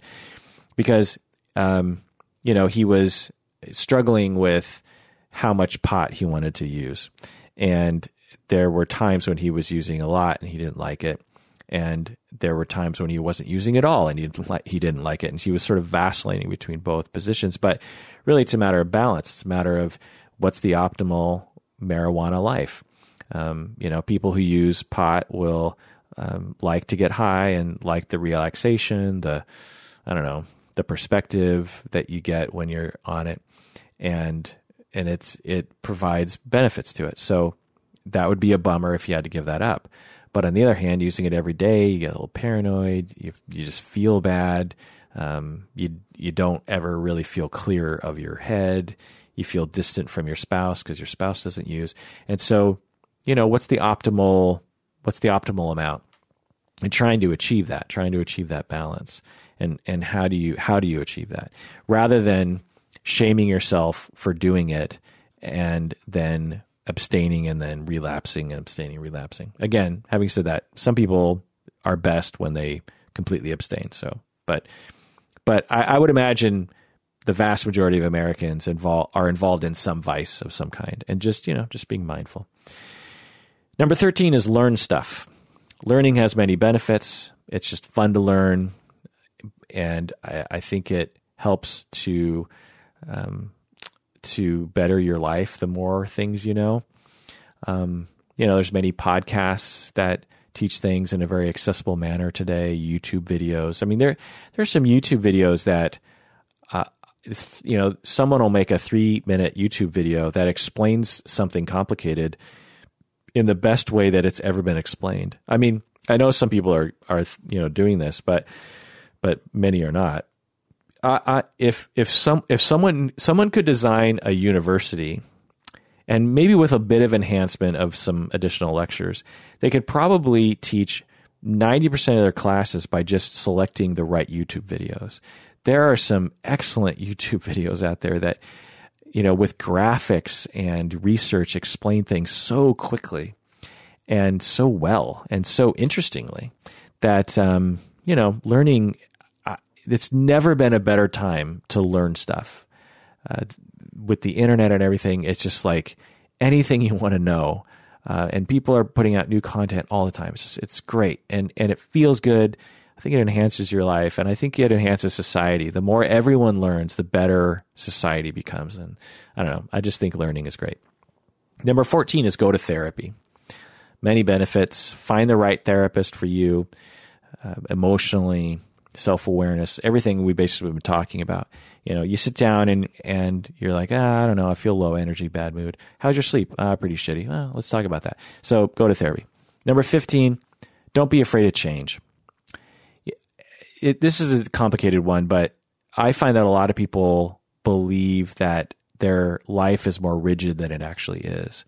They're just like, well, you know, I'm I'm 45. I you know I can't change careers now, and I'm like, yeah, you can. You you've got another 30 years left plus of working. And, um, you know, people can get started in a career, even in complicated ones, within like five years. I mean, a 45 year old person can go back to medical school and become a physician and in 10 years be, be practicing as a physician.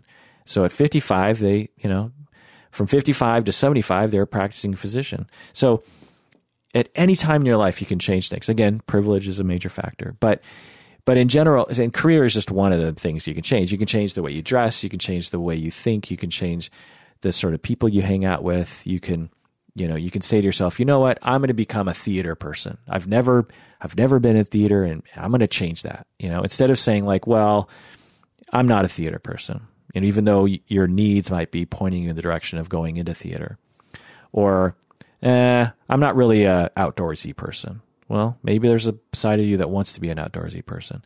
So my point is is that you can change and don't believe the that your habits define who you are and that your past defines who you are today. It's complicated, but you know, um, I find that a lot of people just are just they just give up before they even consider things. You know, so don't be afraid to change. Number sixteen is be on time. this is probably just me just yelling at people to please be on time because I'm a very punctual person. Um, I, I think that again, it's the further. so I got to about 12 tips as Ruben asked me to get to 20. And at, after about 12, I was like, well, I'm kind of stretching. But I really wanted to please Ruben, patron Ruben, by getting to 20. So, you know, be on time. It's kind of a dumb one, but I don't know. I, I think it's kind of, um, I, you know, I think it's a tip to follow there's so many things about being on, it's sort of related to time management, but there's so many great things to being on time and doing things on time. You know, when you read that email, respond to it right away. That's what I do. Because basically, uh, the way that I think about it is like, um, just let me give, I'll give you an example of mail that you get in, you know, from the mailbox. You go to your, you go to your mailbox, you get the mail, you bring it in.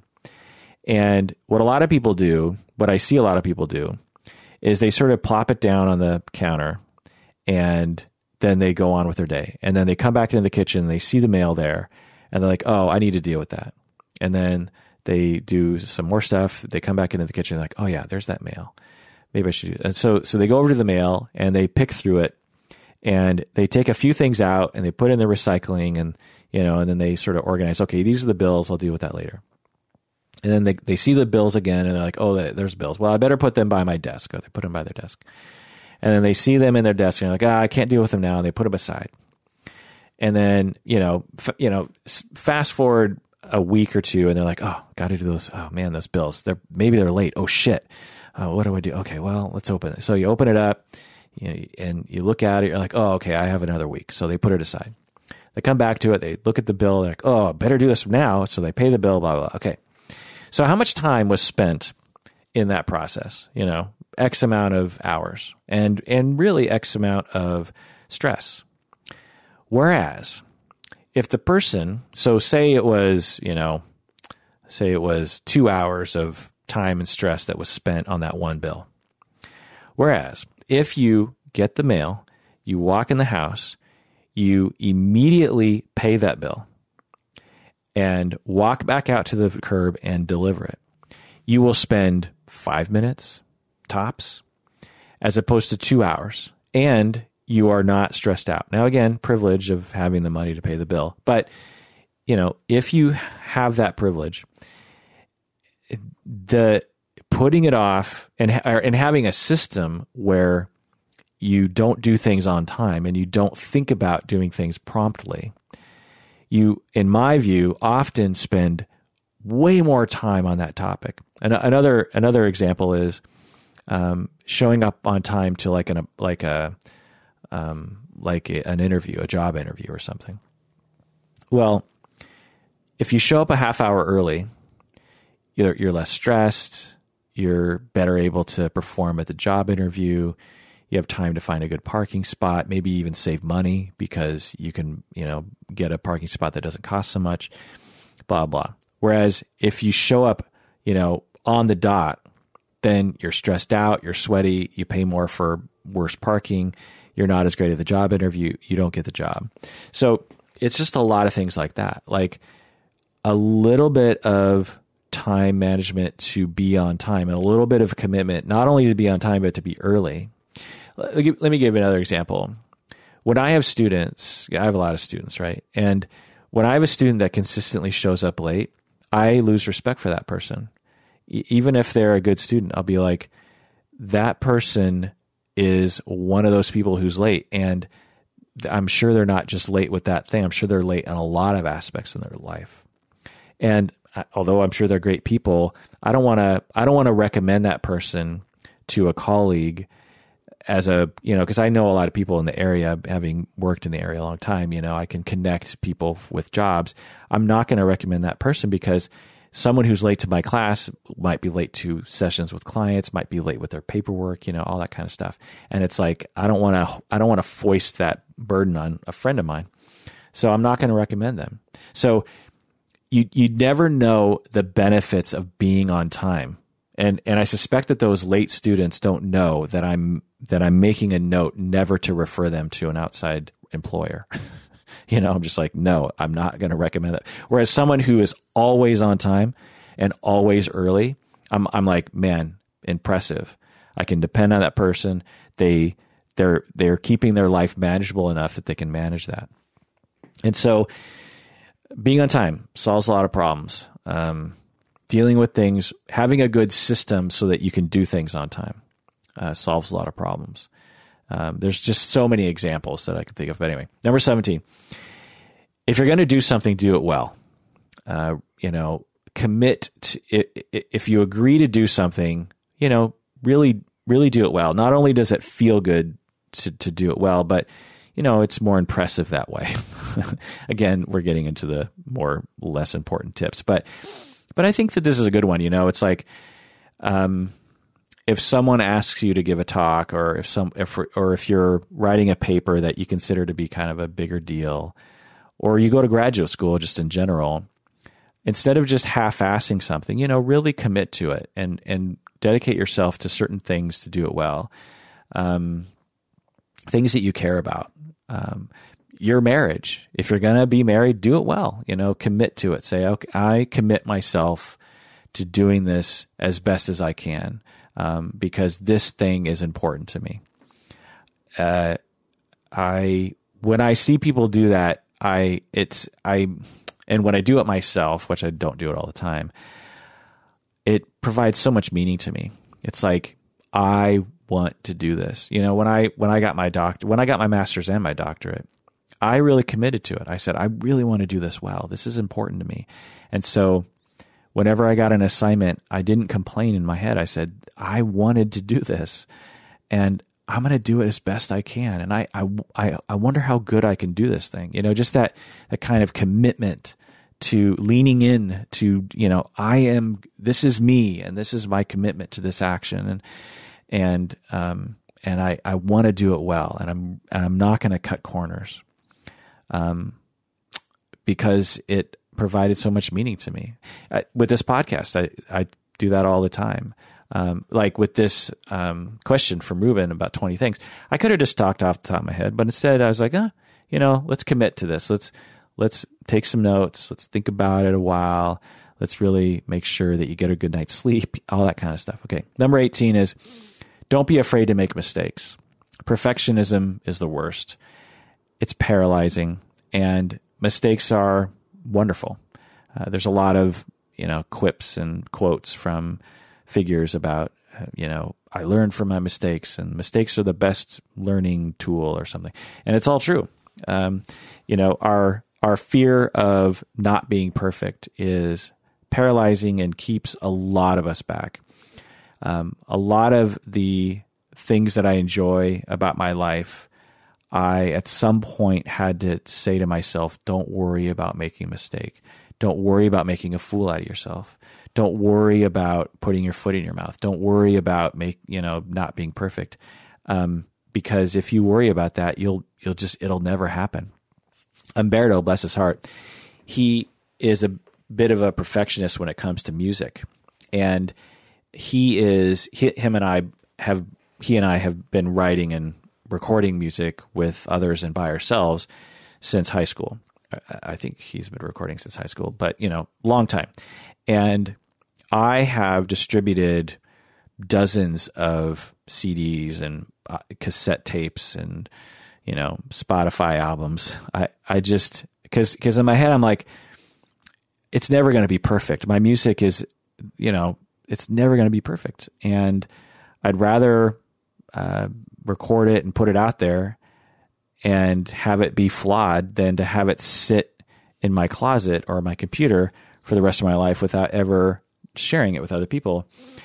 And whereas Berto is um, more perfectionistic and he'll and he unless something is absolutely perfect, he won't release it, and as a result, he's only released one item. Well, two, because one of them was with me, and probably wouldn't have happened if it weren't for me. Now, I'm not a better person than Berto, but in a lot of ways, he's a better musician and a better singer and a more prolific writer and this kind of thing, better producer. Uh, so it has nothing to do with skill. It just has to do with this one aspect of just like, fuck it, I don't care if I make a mistake, or fuck it, I don't care if it if this is if this is flawed uh, at some point I got to I got to put it out there. I got to do it. So um, you know, it's the same goes for if you're a student in graduate school. It's like, fuck it, this paper is not perfect, but I'm turning it in. I don't care.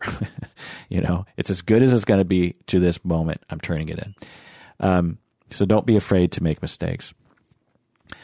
19 is find a mentor. Mentors are extremely important.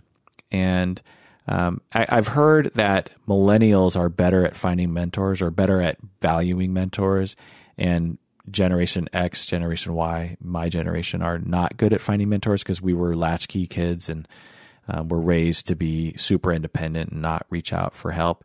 Whereas millennials are better at this, and so maybe this will change. But a lot of people, including myself, don't recognize, or when I was younger, didn't recognize the importance of having a good mentor, having someone to really lead the way, give you support, uh, give you practical resources, guidance, a soothing relationship. These are all very in, important things to life in general. I mean, not only just in career, but also just in life. Just having someone who can put things in perspective for you, whether that's a therapist or a religious leader or an older brother or older sister or whatever, or younger brother, younger sister, so, someone that um, you just look up to that can help you. And the last one, number 20, is have friends. Have friends. Prioritize friends. Reach out. Don't, um, you know, so the vast majority of Americans wish they had more friends. And many Americans have no friends. Uh, many Americans do have very close friends, which is great. But a lot of people don't, and most people think that they uh, wish they had more friends. And the reason why, and this surprises people because a lot of people think that they're alone in wanting more friends. You know, they're like, ah, everyone else seems to have friends, or they don't seem to care. Almost everyone wishes they had more friends whether that is someone they can get a beer with or someone they can watch TV with or someone they can chat with or someone they can do a podcast with, someone they can go to a ball game with, someone they can knit with, someone they can do a coloring book with or go fishing or vent with or talk about their spouses with or whatever. It it's very important and after about the age 25, friends takes work. You know, when you're younger, we're spoiled as young people because friends are they're just like automatic for most people, not everybody, because we're stuck together and we don't have anything else to do. You get older, you get careers, you get families, you get other things, you know, other responsibilities, and and you don't, eh, you know, when I was really young in my early twenties, I lived with my friends. You know, I, I would live with five of my friends in a house, and so we were always together. Older, you have as you, especially as you get, you know, into your thirties and forties, it requires basically making appointments, right? You have to say, oh, when can you get together? Oh, how about Friday? Well, I'm kind of busy, you know. So you, you have to you have to make appointments actually to interact with your friends often. And what I find that a lot of people suffer from, including myself, but I try to overcome it, is this worry that you're going to get rejected. You know, so you reach out and someone's like, "Oh, I'm busy," and you're like, "Man, you know, I, am so tired of reaching out to everyone, and no, everyone's always busy, and so fuck it, you know. I, I have no friends, and I don't need friends. But what I decided a long time ago was, you know, again, I have a limited time left on this planet, and I'm not going to sit around wishing I had more friends and feeling sorry for myself. I'm going to ask people to hang out. And if I get nine rejections, if I ask 10 people and I get nine rejections, I get one friend that night, you know? And uh, I'm not going to worry about those nine rejections. I just don't care. Like I'm going to choose not to care about those nine rejections. And maybe, and most of them probably aren't rejections. They're just like logistical uh, barriers that they're just busy and they can't. Um, and or they're anxious or depressed and they're just kind of lumps on a log. I mean, I've been that way. When I'm in a bad mood and someone invites me out, I'm just like, nah, can't, don't, I'm too busy or something. So there's lots of reasons why people will reject you if when you reach out to them. But um, it, it, it's it's incumbent on you if you don't have friends, consider it your job to ask ten people and be rejected by nine. That that is the approach that that I recommend people have. Instead of saying reach out to your friends because because it's like well people start reaching out and then they get rejected. No, the important thing is is to reach out to a whole bunch of people and know that most of them are not going to have time for you for one reason or not like you or whatever for you know and just not hang out. And so um, so having friends and cultivating that. And then once you have good friends and people that you've developed a sort of dependency on each other, then the relationship just kind of sustains itself, and you don't need to constantly reach out to them because they just naturally um, want to hang out with you. If that makes any sense, anyway. So let's review. Let's go in backwards order. Have friends. Find mentors. Don't be afraid of mistakes. If you're going to do something, do it well. Be on time. Don't be afraid of change. Go to therapy. Learn stuff. Balance your vices. Get angry. Don't consume popular news. Question culture. Do stuff. Say yes to stuff. Contribute to society. Manage your time that you have left on this planet. Increase your self awareness. Have gratitude. Love thy neighbor uh, optimize your attachments, and get good sleep. Well, let me know what you think about those. Email me at contact at psychologyinseattle.com or comment or whatever. Let me know what you think about these various things. I'd be curious. And please take care of yourself because you deserve it. You really, really do.